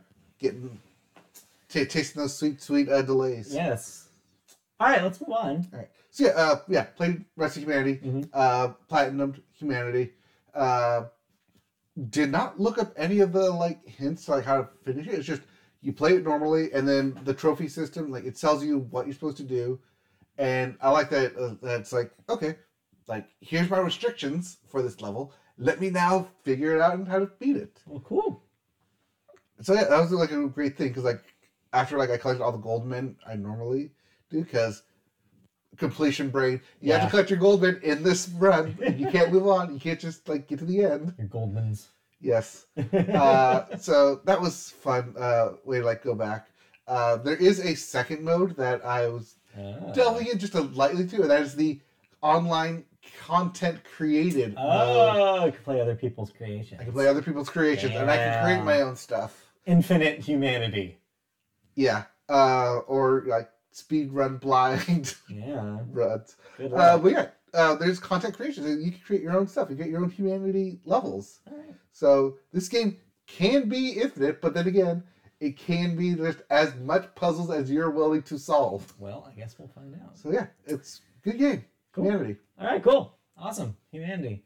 Let's move on uh, to the television section. Oh yeah, we gotta talk about this thing. Yes, we got a lot to talk about. Let's talk about first, though, the sports corner. Uh, starting with Sports corner. do you like making a mess? Do you like getting messy? Ah, I mean, I like cleaning up my messes. Well, Inter Miami, the Major League Soccer team, is getting messy by getting Messi, Lionel! Lionel Messi, uh, to play for them. So yeah, this was this is the latest in um, internationally famous soccer star quote unquote retires and then ends up playing for the Major League Soccer League. Well, not to be confused with Ronaldo, who's playing for the uh, Right. Saudi Arabia League, which we'll talk about Uh, yeah, them in a bit here. yeah, but yeah, like uh, this is kind of a big deal because Messi is one of the like the players. I mean, yeah, he was like the player ten years ago. Same way when David Beckham came over to the Galaxy, Similar. he was the player. Um, yeah, uh, I mean, as you mentioned, a long long list of famous UK Premier players, Yeah. international players, now playing for the MLS. Yeah, so uh, I guess good news for Inter Miami. Well, you know who owns Inter Miami, right? Who owns Inter Miami? David Beckham. Aha! that explains a lot. That's how he got him. Moving into uh, the NBA, your finals are neck and neck. Oh wait, no, no, no, no. Oh, this is out of date. no, no, no. It's not outdated. This was me being hopeful Uh, because well, they played last night. we're not hopeful as the Nuggets are up in the series against the Heat, three to one. Yes, your number one seeded Nuggets Yeah. against the number eight seeded. Seems Heat. like they're gonna pull it off. It sounds like. I mean, they only need to win one more game, Yeah. and the Heat need to sweep the remaining three. we'll see if they can. Speaking of uh, of similar situations, the NHL finals also are here. Golden Knights are two against just one game for the Panthers. They play again later tonight or later today. Uh, but yeah, once again, number one seed Yeah. Golden Knights against number eight seed Florida I mean- Panthers. I love an underdog. I would hope that these underdogs can take over because that would be a more interesting story. But we'll see. Yeah, well, I mean, that's why you love the underdog Yeah. because they're you like rooting for the upset. It's not Yeah. unless you're rooting for the team and it's going to be business as usual. Yeah, I mean, people like an underdog story. it's true. Moving into baseball, we have our first two teams to cross the 40 win line Yep. the Texas Rangers and the Tampa Bay Rays, uh, which makes sense because they are the biggest offensive showcases in the league right now. Like, just watch a Rangers or a Rays game is just like they never stop hitting. Yep. It's just embarrassing for the other teams. It Speaking sucks of- that the Rangers are in our division. I would say, speaking of embarrassing teams and embarrassing divisions, oh Lord! the ALS has both one of the top teams Yes, and the, worst, team. Somehow, in somehow, the same division. And that's where we end up, sandwiched right in the middle with the Mariners, who we're currently in a series against. Yep. And I'm hoping we can win, uh, like take take the series, because if we don't, we're just gonna trade off third and fourth forever. Yep. This is gonna just be embarrassing. It's like if we can just hold third, that wild card spot is ours. That's why beating uh, the Cubs the Yeah. past series, sweeping the really Cubs, mattered. Yeah, really mattered. You had to win the games Mhm. against the easy opponents. we have to. And the fact we took one. you got to against win the games you're supposed to win. And the fact we took one against the Mariners with supposedly their ace on the mound is a good sign. We, if this is only going to get easier from now on, right? I mean, we already used our ace. But they are the Angels, though, so anything could possibly happen. Hey, at least we're not. Um, what is it? The uh, there's one division where ev- there's not. The AL East. Yeah, that has no teams with a winning record. Or no, there's one with a team. No, no, no. AL East A losing record. It's not a losing Right. record. There's another. div- There's another division though where nobody has a winning record. Uh, that's the NL. Yeah, I don't remember. What? No, no, not the East. I don't remember, but yeah. NL East? Is that Central? Uh, it might be Central. I think it's Central. yeah, I think NL Central. Central. But yeah, it's just like it's such a, a land of contrast. The MLB Yes. right now, like who the hell knows what the playoffs are gonna. Uh, I like the screenshot where it showed um, the Boston Red Sox, who are last in the AL Yeah. East, would have been first in the Yeah. other two AL divisions. Yeah, it's sad because also in that in NL Central, the Angels would be at first place with their record. Yep. It's incredible how different it is depending. Like this is why we got to do that expansion so we can met, we can like trade like move things around and like even up this competition because it seems like there's a lot of w- weird lopsided situations. You just got to add a couple more West couple more teams. teams, just a couple more. Yep. That's all we need. Salt, Salt Lake City and um, Portland. in Portland. Yeah, let's Yep. do it. Let's do it. All right. Anyway, Anyways, sports. uh, elsewhere in the MLB, uh, get your votes in. Also yeah, voting All-Star voting continues. continues. Next up, we move to a college softball as Oklahoma defeated Florida State. Yep, the College World Series. Yes, in the College World Series, three to one. So congratulations, they are three-peat champions. Yes. Five in the last seven seasons. Dominant. Dominant. Dominant. Oklahoma. Oklahoma softball. Man. Um, men's uh, College World Series continues. They're in the Super Regionals right now. Great games, by the way. Oh yeah, Eight run comeback in one of them from Oregon. looks like it. Yeah. Uh, they will continue, and they I think they end at the end of June before we hit to July. So Alright. yeah, uh, congratulations to the women's uh, Oklahoma softball team, Yeah. Jeez.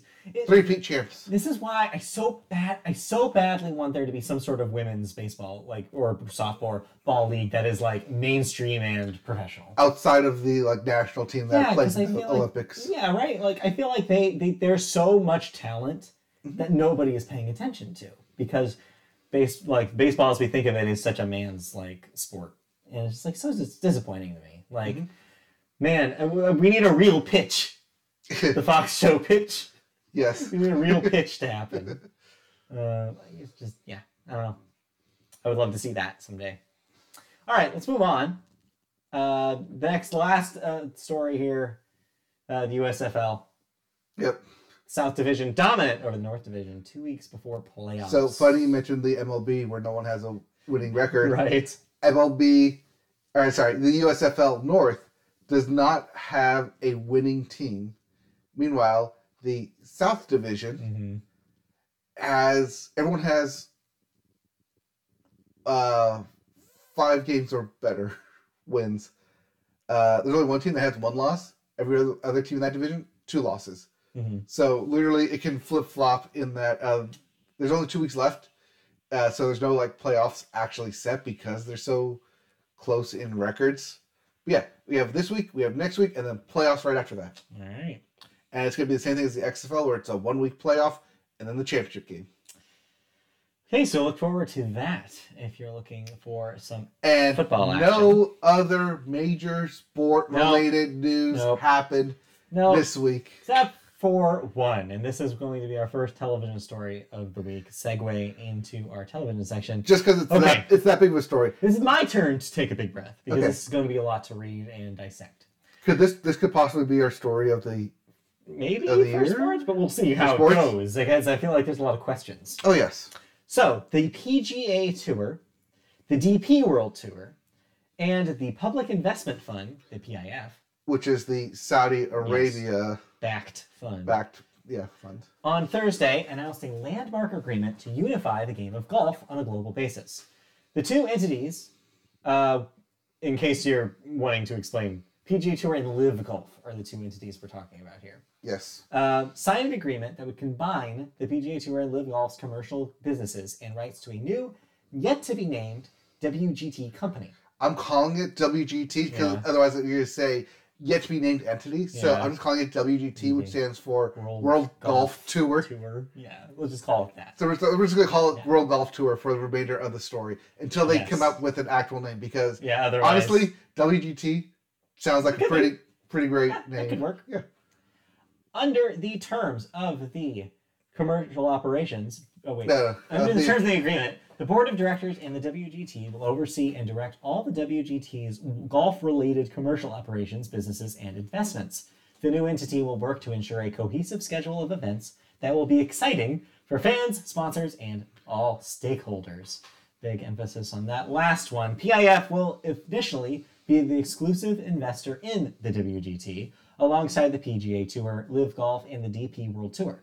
Going forward, the PIF will have the exclusive right to further invest in the WGT, including a right of first refusal on any capital that may be invested in the WGT, including into the PGA Tour, Live Golf, and DP World Tour. The PGA Tour will appoint a majority of the board and hold a majority voting interest in the combined WGT. Separately, PGA Tour Incorporated will remain in place as a tax exempt organization and retains administra- administrative oversight of events for those assets contributed by the PGA Tour, including the sanctioning of events, the administration of the competition and rules, as well as all other inside the ropes responsibilities. That's in quotes inside the ropes. Well, it's the term. Anything Yeah. that happens with inside the ropes is like legally in place, like inside Yeah. the baseball lines. Yeah. With Jay Monahan as commissioner and Ed Herlihy, Herlihy as PGA Tour Policy Board chairman. So I want to pause right there. This means that the PGA Tour is not going away. No, and they will largely still be an independent organization, at least as pertains to deciding when events happen, what rules are, basically all the things that they already do For now, for now.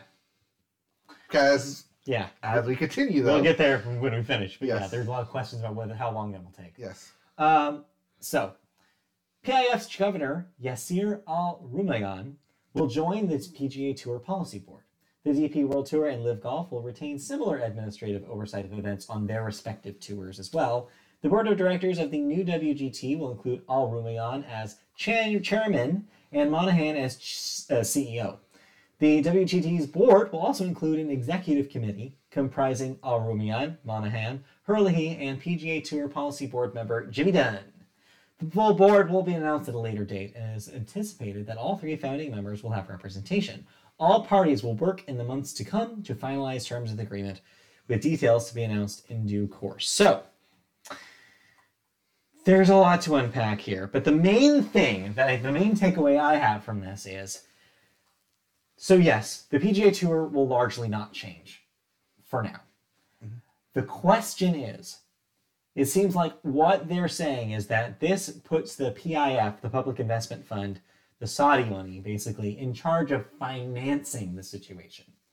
And that, I think, is going to be the thing that worries a lot of people who are in the organization, fans of golf, and sports fans in general, because So- they will eventually be the ones that are slowly pushing all of these organizations in a direction and may someday eclipse those independents, that independent vibe of the PGA Tour. all right. So there's two minds here Mhm. that that kind of tear at me when I when this deal came out as to how this is going to play out. Yeah. So we're going to play the first mind here in the non-business format, basically in the casual, the Mhm. fan, how it impacts directly, Right. and that is that players on the PGA feel like they got screwed. Yeah. Uh, the players who left the PGA took the money to go to LIV Golf Right. were immediately banned and saying you're not coming back. like you will never like you're basically banned from the PGA. Right. PGA came out last year at the same time and said we will not take Saudi Yeah. money. Anyone who takes Saudi money is a disgrace to their country. Yeah. So, do you think this was a hostile takeover?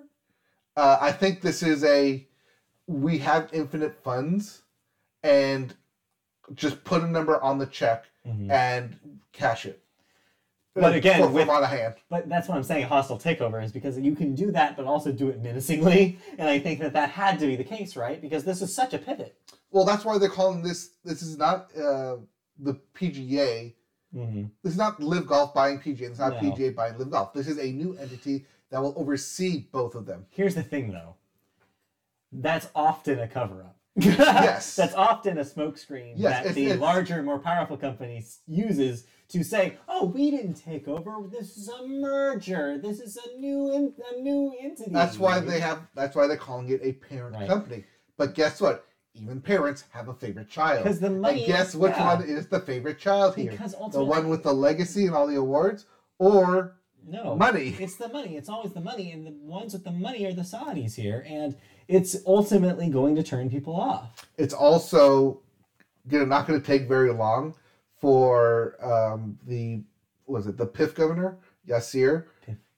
Who joins the PGA policy board. Mhm. How long until he influences the other members of the policy board to quote unquote Yeah. retire and then influ- and then fill those seats with people of his own doing? it's so interesting that one of our You let the fox in the hen house. Yeah. It's interesting that one of our stories from earlier in the year was like, oh, are these guys going to buy uh, wrestling? Yes. And yet here we are talking about them buying golf. I mean, again, this is not all professional golf in the United States.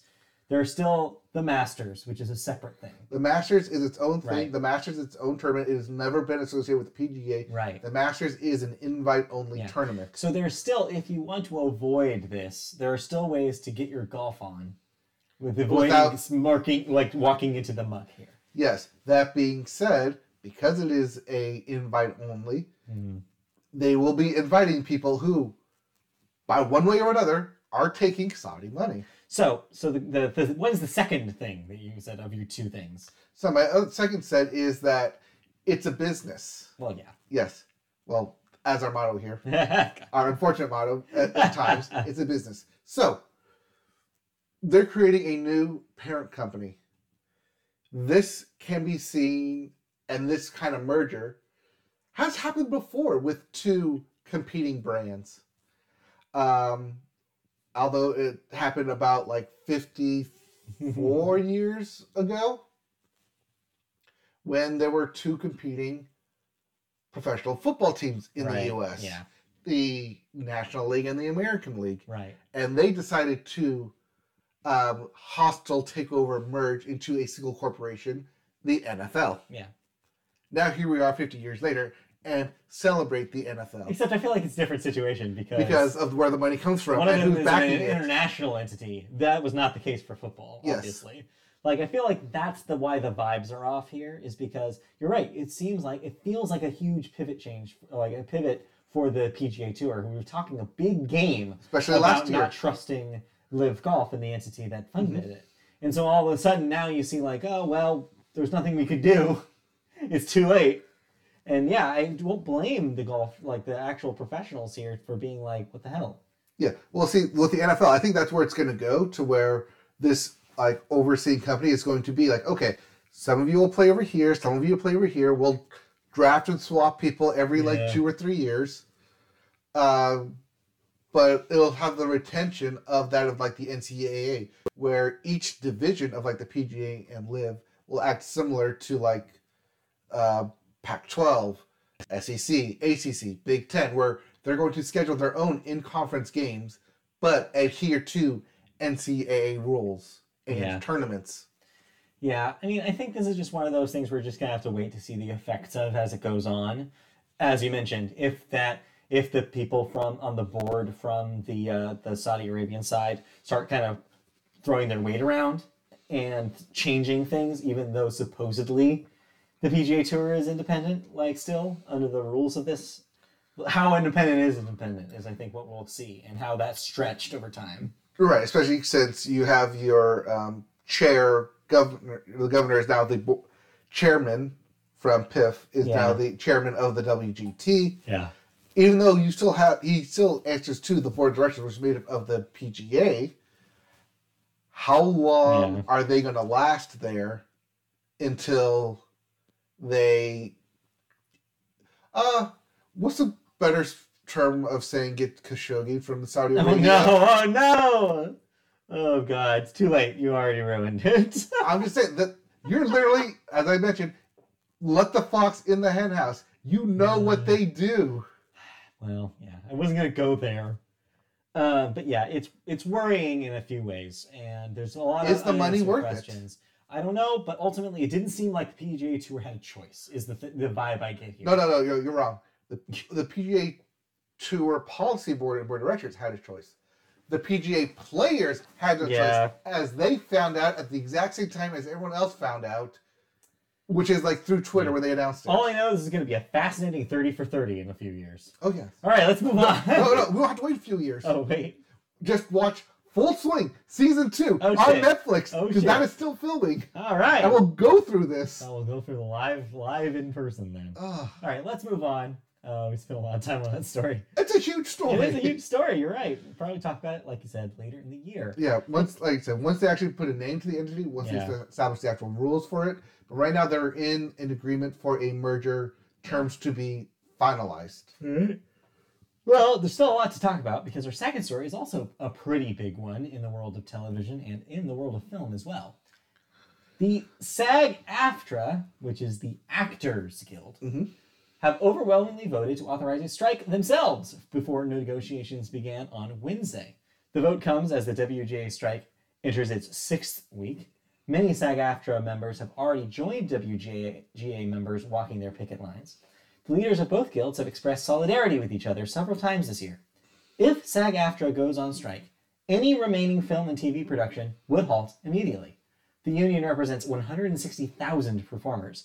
SAG AFTRA is pursuing an agenda that includes restrictions on the use of artificial intelligence, higher streaming residuals, and limitations on self taped auditions. SAG AFTRA began negotiations with the major studios on Wednesday, and the two sides have already signed or already agreed on one thing that they won't be talking to the media about any of it. In a joint statement, they said, quote, Today, SAG AFTRA and the AMPTP began formal negotiations for a new contract, and with the agreement that neither organization will comment to the media about the negotiations during the process. So this now has a timeline and or like a ticking clock assigned to it. So it's only a matter of time until that silence breaks when we found out when, that there's not a deal and a strike begins, or that there is a deal and they avoid a strike. I mean, we'll talk about the DGA uh, in movies here. Yeah. Uh, but yeah, this continues um, as a at could be a three pronged strike Yeah. for Hollywood of the writers, the actors, and the uh, directors guild because Yeah. all three, all three mem- all three voting members, voting members, all three, all members of the three guilds Mm-hmm. have voted this year approved of strikes and not just like in a like a 60 80% these have been like Overwhelming, 90 yeah. overwhelming 97% approve of the strike And think, as a bargaining power yeah, and it's a, it's a smart move because the studios think they're smart with the writers. They think like, oh well, we can just pivot to reality content. We can just pivot to this and this and this. There's ways to avoid um, programming completely halting uh, through a writer strike. But an actor strike is harder because you lose a lot more stuff if suddenly there's no actors to use and union actors to use. You'd have to go non-union. You'd have to really push the re- reality stuff. you have I'm to sure get are even- unknown uh, people to Yeah. host yeah, Yeah. you can't get a celebrity host Right. There's a lot of questions about what if the actors pull out, what's left? There's the dregs of television, the dregs of film production. Like, what do you do? Reruns. I guess so. Really push retro programming, I Yeah. guess. Um, and then yeah, with the directors, then that's the, if that also drops, then what do you do there too? Because Then, then directors also drop on live television as well. so it's going to be a real calling calling their bluff moment, I think, for the AMPTP, where it's like all of a sudden, if they really lose everybody, they're going to have to make deals because if they don't, the entire industry shuts down. And we'll get to what the DGA said, but yeah, Yeah. we'll get there in a bit. Yeah. But yeah, uh, this is kind of like a dual story here. In the meantime, though, television's still happening, and Yes. we watched a couple of shows. Yeah, uh, we both watched two completely different shows. Oh yeah, different ends of the spectrum here. So I'll start with um, a new show on Disney. Um, Disney Plus. well, Disney Plus. oh, is it on Disney proper? it's on Disney proper. Oh, cool. Uh, but it's in the same vein as you know the kind of staple that they've done in the past here with like Star Wars Forces of Evil, uh, Amphibia, uh, what's the other one? Owl House. Yeah, currently yeah, on. yeah. Oh, just ended. We'll just end it. Yeah. Uh, this one, same tree, same same focal point tree here. Uh, is called Hailey's on it, and yes, that is the play on Halley's Comet. That's funny. uh, following a 14 year old girl named Haley as she and her best friend Scott embark on a quest to complete her ever growing list of things to accomplish. So kind of like a bucket list, Yeah, but except she's been compiling this bucket list since first grade. and she's not going to die anytime soon. No, in fact, that's kind of like the whole point Uh-huh. of the, the plot is that in order to become the person who saves the planet, Hmm. she has to, uh, her journey starts by completing her list. This has Phineas and Ferb vibes A lot me. of Phineas and Ferb products. Okay. Except they're not creating stuff. And also the age is scaled up a little bit. Yes, they're not creating stuff, and they're mainly like, I'm, we're going on an adventure because I need to cross this off my list. Mhm. Whether it's traveling to the last known location of a very greasy burger joint because you have a gift card for it, Yeah. uh, to building and winning a sandcastle competition with your dad. Well, and, and I think the thing, the and Ferb part to me is like the lower stakes because you mentioned that like uh, compared it to these other shows that Yeah. are like big world-ending conflicts. You didn't mention she wants to quote save the world, but not from a huge like entity No. that's trying to destroy it or something. No, Well- it's more of like a metaphorical like she just wants to be the best person she can be. Is Well, no, no, no. There is an end of the world stakes because in the pilot, Never mind then. Throw what I said out the door. in the pilot, okay. uh, a scientist who Uh-huh. I am convinced is just her from the future Oh, that's funny. Okay. comes back in time and to prevent her book from being destroyed to say you need to complete this book Oh. otherwise the world will end via Okay. like a time You dilation. kind of buried the lead there. well, I bury the lead because they bring it up in the pilot the episode and the Yeah, show doesn't bring it up Got except it. for like one or two episodes that are currently released. Mhm. Every other episode completely is devoid of like the future tech coming to thwart her plans Okay. and it's just her fumbling through her list of trying to complete it. So do you think this is going to be structured like, like kind of like Star versus the Force of Evil was, where it's like the first season eases you into the characters, the world, and it's a little bit more fun, kind of story of the week kind of thing, and then eventually we'll get into the plot stuff. Very easily, yes. Yeah. So yeah. Okay. Cool. Where you're gonna well because like one of the like at the beginning end of the first episode, spoiler not spoiler, like one thing on her list is I gotta kiss my best friend. Aww. But you know, you're 14 and you don't want to do that. Right. Yeah. It's embarrassing. Yeah. Because what if he does like it? What if he doesn't Right, like yeah. it? Yeah. So it's So kind of- uh, Kim Possible, Ron Stoppable situation. exactly. to bring up another Disney show that's kind of like this. Well, Yeah, cool. It sounds like it's in a lineage of all sorts of different Disney uh, animated stuff. Yeah, very easily and like I got I, I watched three episodes and was immediately hooked by the end of that Oh, that yeah. third And one. I walked in while you guys were watching, and I was like immediately, like, "Oh, wow, this has a style to it. I really like the character design, and it seems like it's like it, it, it's like a really impressive look to it." I forgot about the best part. The voice actors. Oh, who's in it? Moana, What? Auli'i Cravalho Wow. is the lead main actress. Okay. And uh Manny but but Machito? Oh, Manny Machado. Machado, yes. Yeah. Uh Jason from The Good Place. Wow. Huh. They're, they're your two leads. That's awesome. oh, and then Sarah Chalke pops in as the, the, the scientist from the future. See, that's the thing is like they're not doing a good job marketing the, this this because I feel like I, I would love this. I didn't know it existed until today. Yes.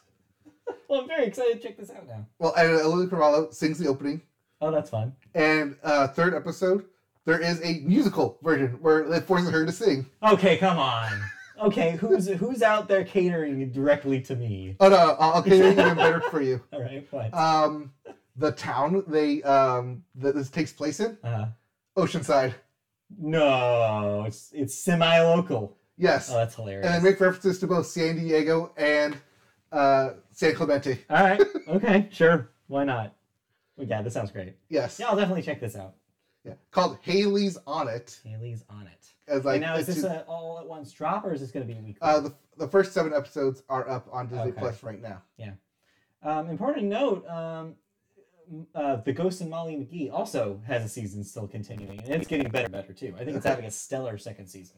So Disney uh, still cranking them out, and I'm glad that they're working on it because I feel like we're kind of in a in a low point over Cartoon Network. It seems like everything got canceled over there, Mhm. and so it's interesting to see Disney keep funding this kind of animated show. Yeah, it's also good to see like these kind of like both episodic and serial kind of combination Yeah, uh, shows that they do. it's cool. I'm glad it lives on. I was worried. I think we talked about this last year. I was worried that that kind of died out. With Amphibia, I thought the And Owl the- House was the the last of its ta- being- kind, but yeah. maybe this will keep the legacy going. Mhm. Well, cool, very cool. Now, to pivot to something completely different. okay, so put your so put your kids to bed from Yeah. a cartoon from This Hailey's one's on not for the kids.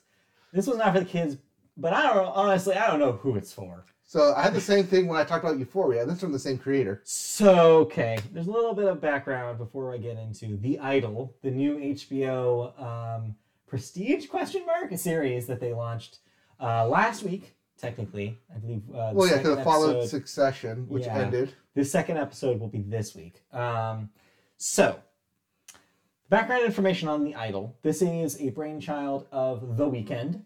Um, and I guess soon we're just going to have to call him Abel. huh? Abel, yes. Um, anyway, uh, but yeah, and uh, like you mentioned, co-created by Sam Levinson, the Euphoria creator. So this has had a bit of a tumultuous uh, production background, and I'm only mentioning this part because it does actually affect the, the end result that we got. Mhm. Originally had a showrunner who ended up walking off the set after pressure um, from both Abel and Sam Levinson trying to change the vibe of the show. There was a bunch of reshoots, there were rewrites. Basically, the thing that it started as is not what we end up getting. The final result seems to be the result of a hostile takeover of the show from the two male creators. And what we get is a show that does not have any idea what it actually wants to be. It is both a story about a pop singer who fell on some hard times, her mother died of cancer, and her career kind of had a slump.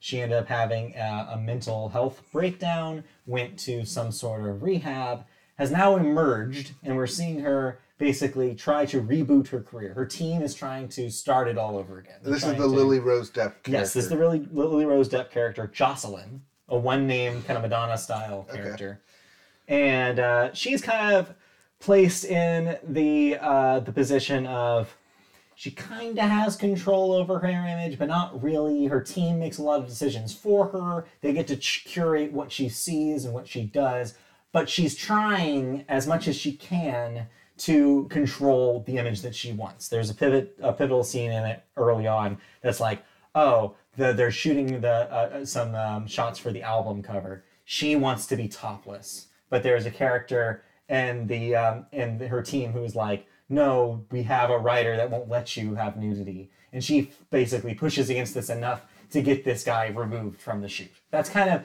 what she's trying to do. She's trying to like do a little bit of work to try to make the career she wants, even though she has all these people around her that are keeping things from her um, and like trying to direct her in a certain vibe. So you think on a on a surface level that oh this is ma- this is a show that has things to say about what it means to be in the pop industry, the music industry right now. It has comments like it has stuff to say about mental health. You would think that. like taking from like as we've seen with like Britney Spears Right, exactly.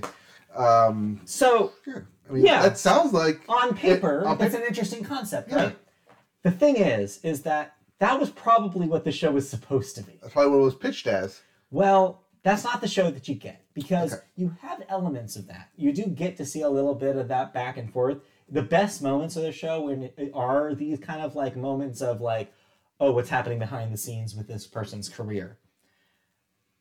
But it ultimately forgets about that and becomes a different show in the second half. And because I don't think it understands the main character enough. I don't think it understands the main character at all because all that stuff is super interesting, but instead it just tries to push the shock value so much that it just eclipses all of that. For instance, the mental health plotline is immediately like sidelined by a line that one of the characters says about like trying to make mental like saying that she believes that mental health is sexy un, like like unquote. One of the characters kind of is like wait a minute shouldn't we, we should we not like be glorifying this? Like she's actually a person who's fallen on hard times. And then a character basically pushes against that uh, guessing speaking for sam levinson and goes on is this at least a lot what a lot of people think that this is is basically speaking through through this character and being like, well, no, it is sexy, and I'm going to tell you why, and no one's going to question me. And that's basically what happens, and then it's never brought up again. It's like, okay, so the show seems to believe this. It's not just a line that you're supposed to be like, oh, create Hollywood people. No, it actually seems to believe that no, like there's a line about like like oh, we don't want to cock block America, but it seems like the euphoria guy actually believes this. It's like no he actually believes this. Like we need to be pushing this like in the face of this because other people are saying like well you can't be that edgy anymore. It almost feels like a oh that's too woke for me kind of vibe. And that vibe permeates this entire pilot because that brings you into the second half which is all the Weeknd all the time because his character shows up. She decides she needs a night on the town because uh, or jocelyn does because she's like stressed out by all the stuff in her pers- in her uh, career and so she decides to go to the club and at the club she le- she meets the That's how she calls it the club. no, I call it the club. Okay. They, they go to a club and um, they meet the club owner, played by The Weeknd, who's absolute scuzzball. Fucking like uh, rat tail, uh, hairdo, awful. Like he's always has like some like chewing on something. He's like doing coke in the bathroom, just real scumbag. And of course, he asks her to dance, and they end up hooking up in a stairwell, and they're immediately bonded. And she likes this guy so much, is so impressed by something, I don't know, it's unclear, um, that he's she's like to her poor friend and assistant who she mistreats through the entire episode. I feel so bad for this girl. Is like, I'm gonna ask him to come over.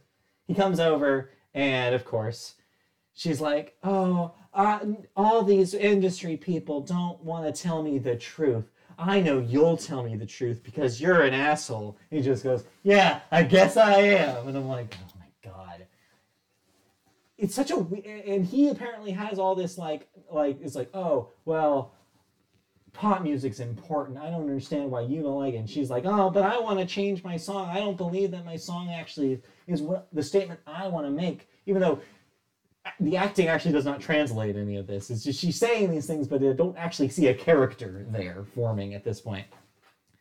And so you're supposed to believe that he's actually going to be like, oh, I'm going to help you with your career. And so she plays a song uh, for him, and he's like listening to it, and he's like, oh, actually, I think it's pretty good, but I don't believe you. I don't believe you actually ha- are a freak and have sex because I guess that like being like I'm a freak is a lyric in this song. And and then of course it leads to uh like uh, the, the of course they're going to have sex. It's like of course they Of are. course, I'm going to show you that you're wrong. but in the most ridiculous way possible i'm not going to go into the like the details. Look it up or watch the episode if you actually want to know what they do. But it's the most like faux edgy like kink like thing you've ever seen in the world like if you i don't want to get too blue here but if you know anything about like internet like you know conversations about kink and about like you know like like the the the edges of like what are controversial things i'm talking about We've like seen Fifty Shades of Grey. exactly 50 shades of gray but maybe like a couple steps out Okay. like if you've been on the internet at all, nothing nothing that happened in this episode will shock you. If you have an idea of what people are into and what kind of fantasies they may or may not have, about like you know let's say things that edge on violence but like you know like safe relatively safe violence or threat or or uh, uh, threats that people would say are are more sexy than they are scary kind of thing and everybody has their deal none of this is shocking like i think sam levinson thinks this is shocking because it's on television That's what I was saying. It's shocking because you're putting it to but is it to screen. but is it and that's why i have to ask him and that is why i think that that vibe of like mean, that's what Euphoria was, Right. Like the first season. the vibe seems to be let's push it to what we think the limits are and to hell with the actual like characters involved let's focus so much on the faux shock that you kind of you miss the opportunity to actually tell a, a compelling story about what it is to be in the music industry and the most frustrating part about it is the Weeknd is in the music industry. If anybody was able to come in and be like, no, no, no, that's not how actual how it actually is. This isn't an actual representation of how it is. It would be him, you would think. But no, it seems like the opposite is happening here. His complete control over the project seems to have moved it so it's this other thing that's not actually about the music industry at all. Hmm. Apparently, and this is brief spoilers if you care at all about continuing the show, is the reveal ends up being is that he actually does have tie after he doesn't. He actually does have ties to the music industry. In fact, he's like a weird cult leader, and this is not the first person that he's like kind of tried to rope into his weird dealings. And thus the title, The Idol. Yeah, yeah. It's it's kind of that gives you that dual meaning, right? Mm-hmm. I just it's not. It's, it's it's such a weird choice because it definitely feels like this project that started as one thing that's completely been derailed, and it's just not fun to watch. None of the characters are interesting. They're all kind of slimy in their own little way. I think you only really feel bad for the assistant character. Like she seems to be the only person in this sea of like stereotypes. And yeah, like I, you don't want Jocelyn to succeed because she's not even that great of a like a pop star. There's nothing. There's no thing hooking you to be like wanting her to win. Like you don't want her. There's to no like sad. like. I mean, the best sad backstory is that she was someone and now she's not. But you don't why she needs see any of that though. It- They just like tell you they- that? Yeah, they just tell you all this. There's no actual visual representation of the person she used to be. We don't hear a, a song that made her famous. We don't see a video. Like we see her doing a dance number for this new song. And she struggles with it because she's trying to like get her training wheels, you know, like back up. You want to show back no up it. tell, and they just tell, Yeah, tell, there's tell. no context to any of it. You're just supposed to be like, oh. And the Britney comparison, comparison Mm-hmm. by the way, is apt. And the show knows it's apt because the show says it straight up. They have a character that says, oh, she's just like Britney. And I'm like, no, she's not. Like, there's so many different things. There's a lot of writing on the internet about this show right now. I recommend going check some of these articles out. I tweeted one uh, last week about specifically that there's an opportunity for the show to tell a story about modern what it is to be a modern pop star. The modern pop stars aren't those like you know aren't this like you know sex like focused edgy kind of vibe anymore. They're Olivia Rodrigo. They're regular teenage girls that are telling stories about their lives. Billie They're Taylor Swift. They're Billie Eilish. They're people that are making confessions about like they're they're dealing with their internal struggles. It's not about I'm gonna go to the club and dance sexy anymore. That's not the vibe. And I feel like the show does has a fundamental misunderstanding of what pop music looks like in modern in the modern age. So instead of calling it the idol, call it the star is reborn. But that's the thing is like it's not.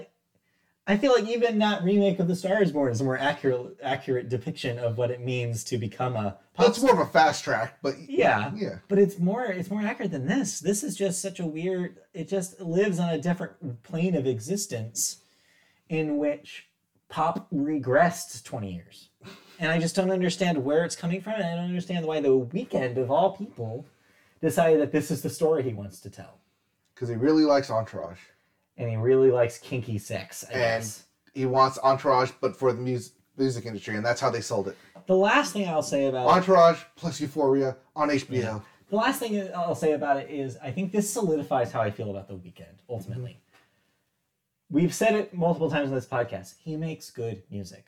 He makes enjoyable, fun dance like dance music that's interesting, it's well produced, and he has made some bangers in his time. But the persona of the Weeknd, I think, is his weakest part. I think he lets it take over sometimes, and it's distracting.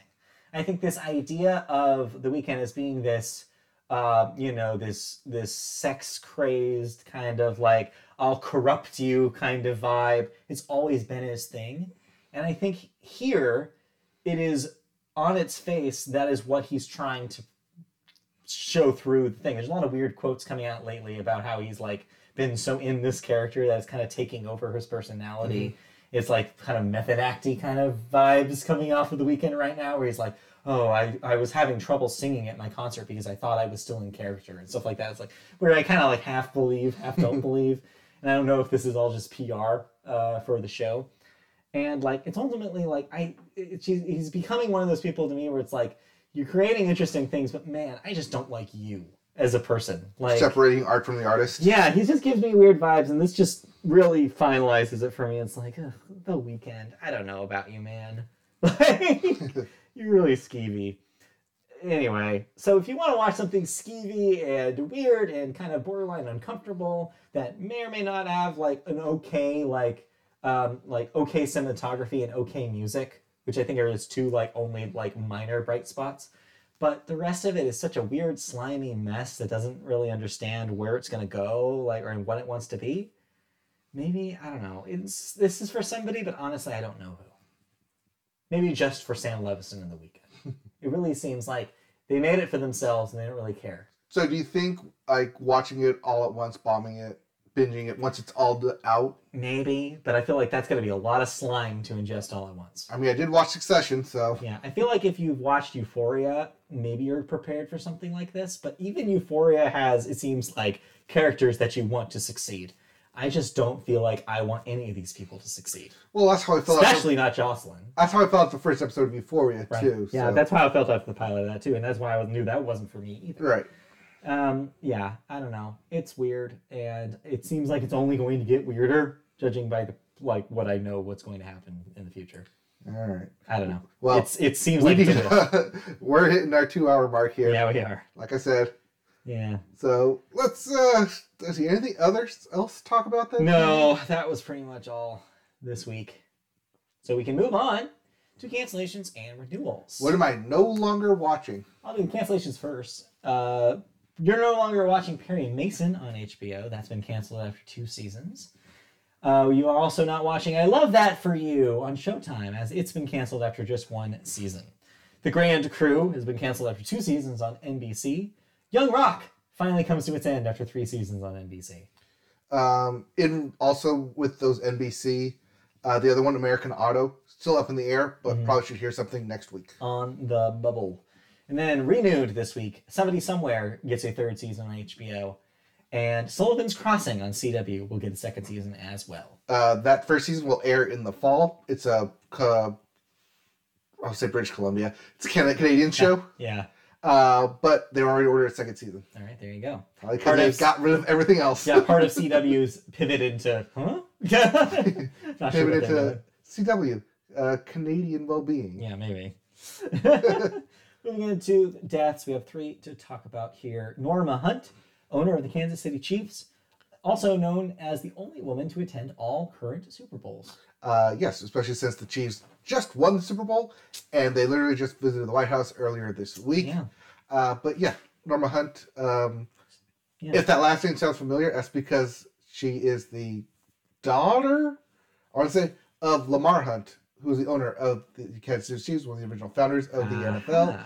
The Lamar Hunt Trophy for the AFL winner, uh, AFL conference winner, is named after him. So will the Chiefs remain in the family?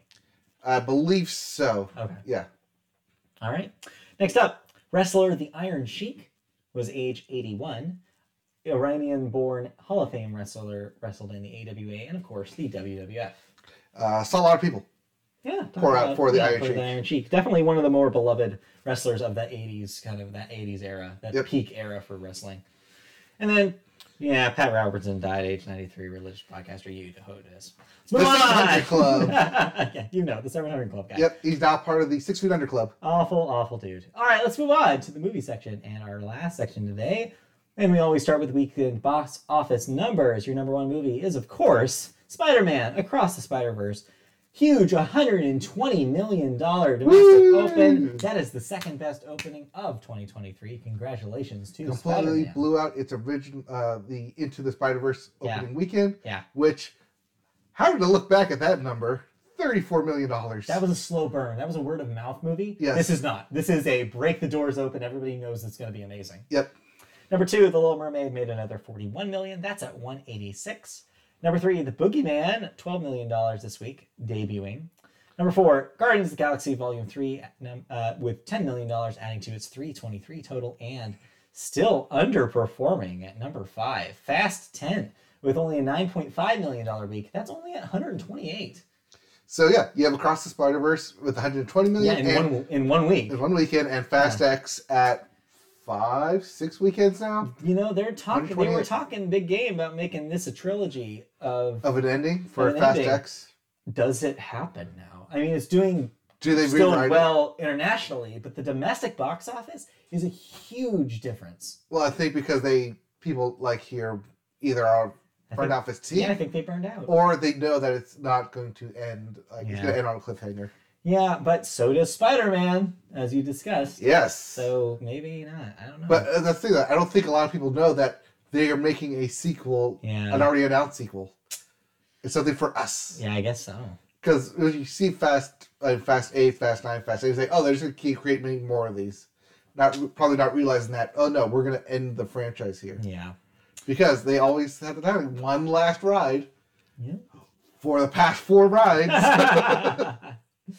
yeah, and diminishing returns, I think is Yes. what you would say. Upcoming this week is finally The Flash. After all the pomp and circumstance, the controversy, all of the talks about the DCU, and uh, it just all comes to a head here. All- finally, The all the hype, is out. all the hype of it saying it's the best DC film. Go see it. It finally comes out for people to watch, and coming out to some middling reviews. Yeah, yeah, I think that's the vibe. I think ultimately that was it was always destined to do that. Uh, the one review I saw was like, "It's the best thing DC's put out, but it's being anchored by all the worst things DC has put out." That checks out. But as a bit of con- uh, counter programming, you also have the blackening. What is the blackening besides what I like with my chicken?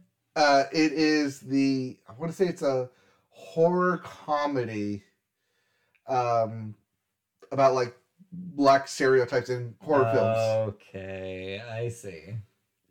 Well, that's completely different than the Flash, at least. So Yes. there you go. but also uh, not related in which like a scary movie or like the Wayans Brothers. Yeah, it's a separate kind of thing. Yeah, it's its own new thing.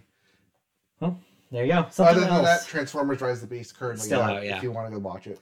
All right, let's move to our sub- Uh, first story. I want to bring up though Okay. that um, I did see the ending teaser uh, post credit scene for Transformers: Rise of the Beast. Oh yeah, does what does it tease the next thing? it teases a weird thing. I don't. I think I should spoil it. I don't think you should spoil it because I think that there are probably somebody listening to this who's going to be mad at you. Okay, it goes. It tries. It's going to go into a direction that I don't think anyone realizes that it's going. Okay. Because it's weird. If, the, if this is supposed to be like a sequel, a reboot, or a prequel. Oh, I see. Okay. Are there maybe some characters from a previous incarnation of the story that reappear? There's some character. So there's some characters from a previous incarnation of a story that get brought up. What? Yeah, I'll tell you off because I know you don't want. yeah. Tell me off. I'll tell you podcast. after. I just don't want to. Yeah, somebody's out there somewhere that wants to see this. I don't want to spoil it for them. And if you do, please email us that I spoiled it for Yes. you. Fair enough. All right. Podcast at gmail.com. Yes.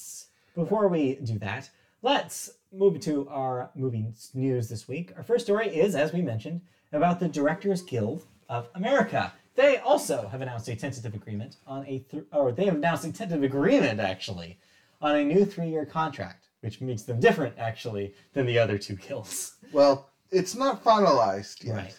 The agreement includes wage hikes and a 76% increase in international residuals on the largest platforms, according to a DGA summary.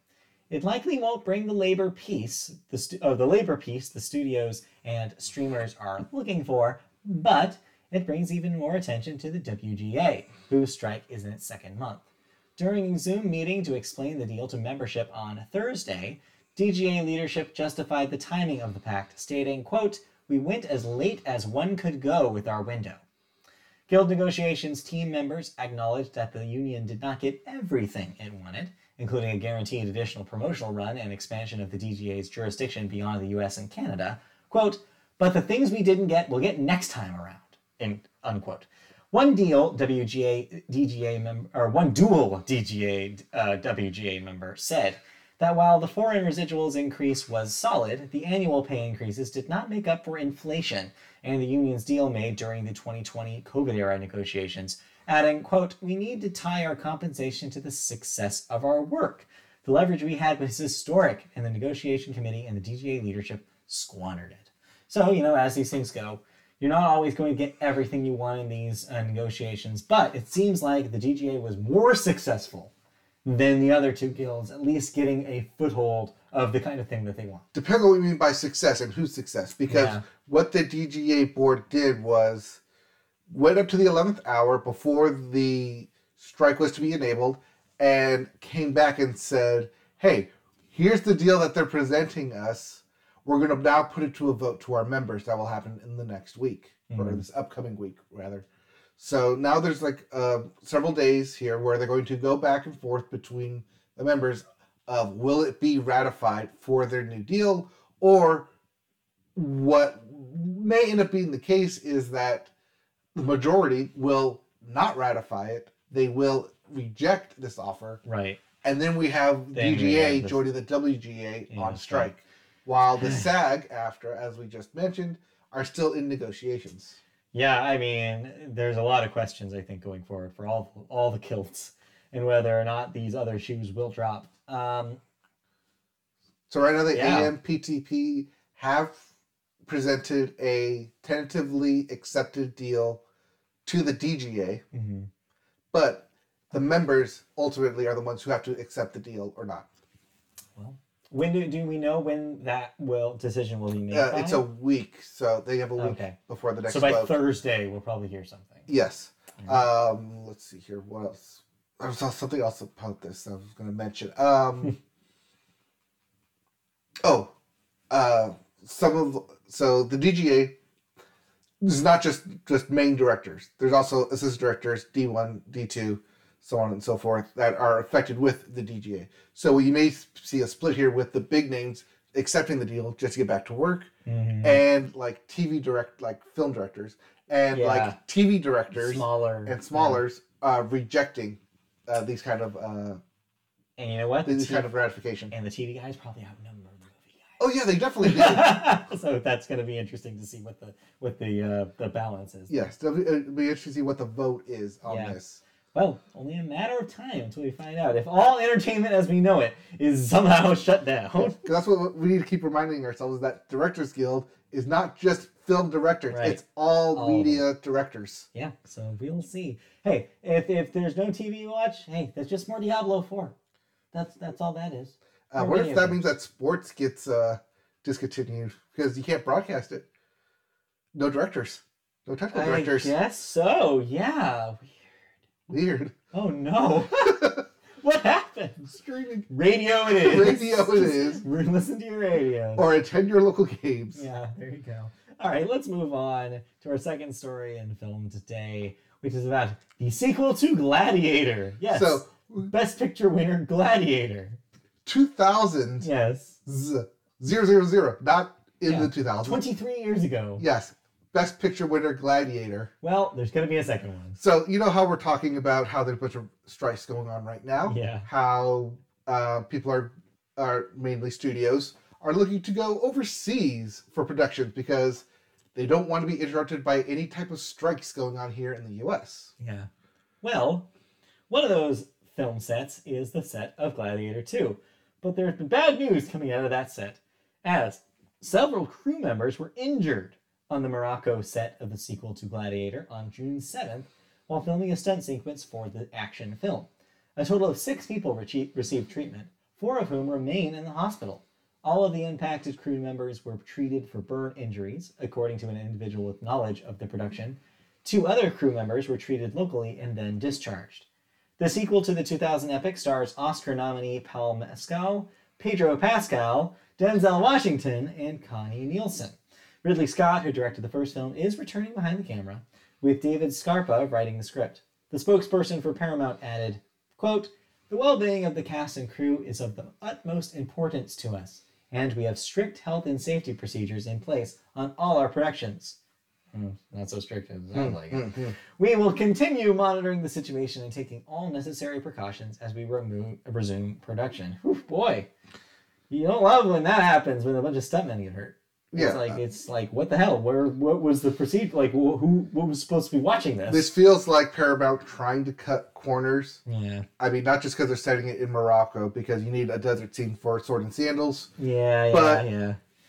Yeah, But you, yeah, uh, the It- thing that trying- you do, you kind of cut corners yeah. when you, it's not a U.S. yes. Uh, union Or production. go around, yeah, non-union Yeah. production. I mean, we saw that last year with Rust, and it purposely shooting in New Mexico hmm to try and. Well, New skirt- Mexico is in the United States. Well, yeah, but no, but outside of like the uh, That's twen- a Hollywood. the TMZ Hollywood, right. where you know you can maybe get a try and get away with skirting production. Yeah, a lot of questions about like what what procedure didn't get followed, who's ultimately responsible, what Uh, play things were not in place. bird I'm sure they injuries gotta figure it mentions out. probably mentions fire, hmm um, out of control blaze. A lot of questions, but uh, ultimately we hope those uh, stunt performers uh, recover. And that the uh, rest of the shoot goes without a hitch because that's just yeah that's scary. Well, yeah, that's the other side of this is that even though we are in the middle of like several strikes happening, there is still production happening overseas that isn't Yeah, not directly- being not yet not yet affected. Obviously, all those actors will stop acting uh, once Yes. the, if the if the uh, if SAG-AFTRA. Also, I don't know who the casting director is, but to get Paul Mescal and Pedro Pascal on the same roster, Great, great job. Good job. It was fun to say. yes. All right, let's move on to last thing today. You have some thoughts about something you watched, movie wise. Yes. Uh, I watched um, Avatar: The Way of Water on both Max No, and Disney. no, we already talked about that. Okay, well, it's available on both Max and Disney. No, a new release. Yes. Uh, about a story that we kind of covered when it first went into production two years ago. Mhm. Flamin' Hot, the story of the Flaming Hot Cheeto. Yes, story of the Flaming Hot Cheeto. More specifically, the guy who created the Flaming Hot Cheeto. Yes. And this is directed by Eva Longoria. Oh, that's fun. Yes, that Eva Longoria. Right. uh, and is a interesting biopic. Uh, I feel like it takes a lot of liberties in its storytelling, sure. um, Make it more entertaining. well, one to make it more entertaining, and two, uh, especially when you have an eight-year time jump Yeah. right after your first act, just to get the ball rolling to establish like, hey, he's been here for eight years Okay. and now like he's like just to like just like give that sense of like he's not just some guy coming into the factory Mm, and then all of a sudden like is hit with like oh like i had this idea of how to save the company right. like how to save the factory which is what it's originally about um, it's based off a book uh, flaming hot uh, the story of a boy a burrito and a cheeto It's good. It's good. uh, but it's it's fine.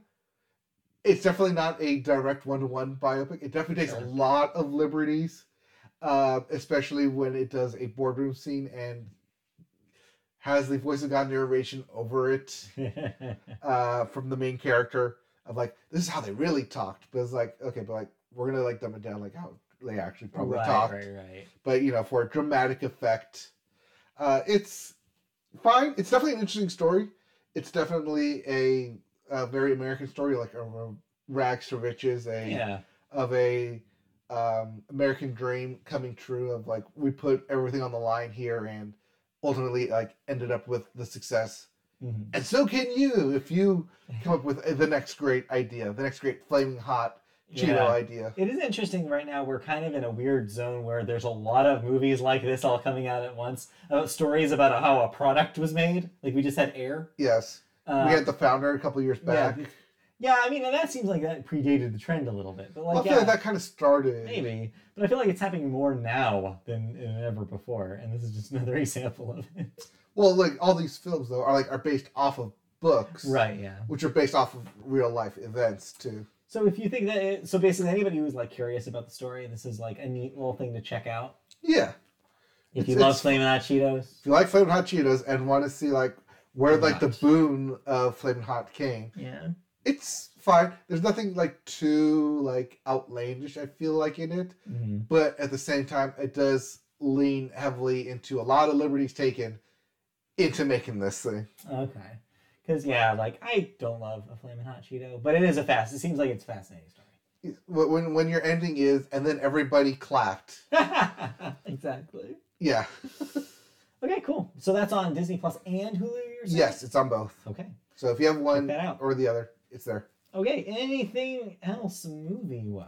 Nothing else for me. Yeah, not, not, not like I said, Avatar. If you want to watch six hours back to back, No, I do not. uh, Disney Plus also has a lot of the behind the scenes stuff of Avatar, making of Avatar: Way of Water. So if you want to spend another ten hours, not on the movie itself, but on the production, Oh Lord.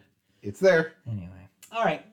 So that'll do it then. We don't have a fan question this week, so that means we can wrap up. Well, we're already 15 minutes over, so Yeah. let's wrap it up. Thanks for watching and or listening to the Media Boat podcast this week. We will be back next week for another episode where we'll have even more thoughts and news for you.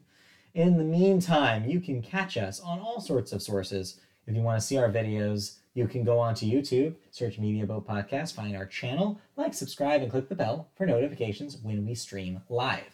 You can also hear us in audio form on podcast services such as Apple Podcasts, Google Play, Amazon, iHeartRadio, Spotify, wherever you listen to podcasts. Put in Media Boat Podcast, and you'll find our podcasts there. Podcasts. You can also find us on the internet, MediaBoatPodcast.com. You can find us on social media at MediaBoatCast on Twitter, Facebook, search MediaBoat Podcast. Twitch.tv slash MediaBoat is where we stream video games. You can uh, watch me playing some Diablo 4 from um, Thursday. I will be streaming some Street Fighter 6 on Tuesday. You can watch Mike's playthroughs of Humanity also on there. Um, also, we will start archiving my uh, rock band streams as well. Uh, there was a, se- uh, a selection on our uh, back end that apparently was prohibiting those from being archived Okay. because it was like basically there's an option. It was like don't archive anything that has copyright, Mhm. uh, copyrighted audio. That was checked, and so it Oh. wasn't up, uh, it wasn't archiving any of my streams. So I was like, you know what, we'll take the risk. Okay. No one paying attention to us, so I didn't check that. Honestly, the worst thing, thing they could do is to take down, and like that's fine. Hey, the worst thing they can do is give us a Streisand effect. Yeah, something like that. So yeah, uh, so yeah, those will be archived from now on. I'll probably jump in maybe on Thursday then, and maybe do.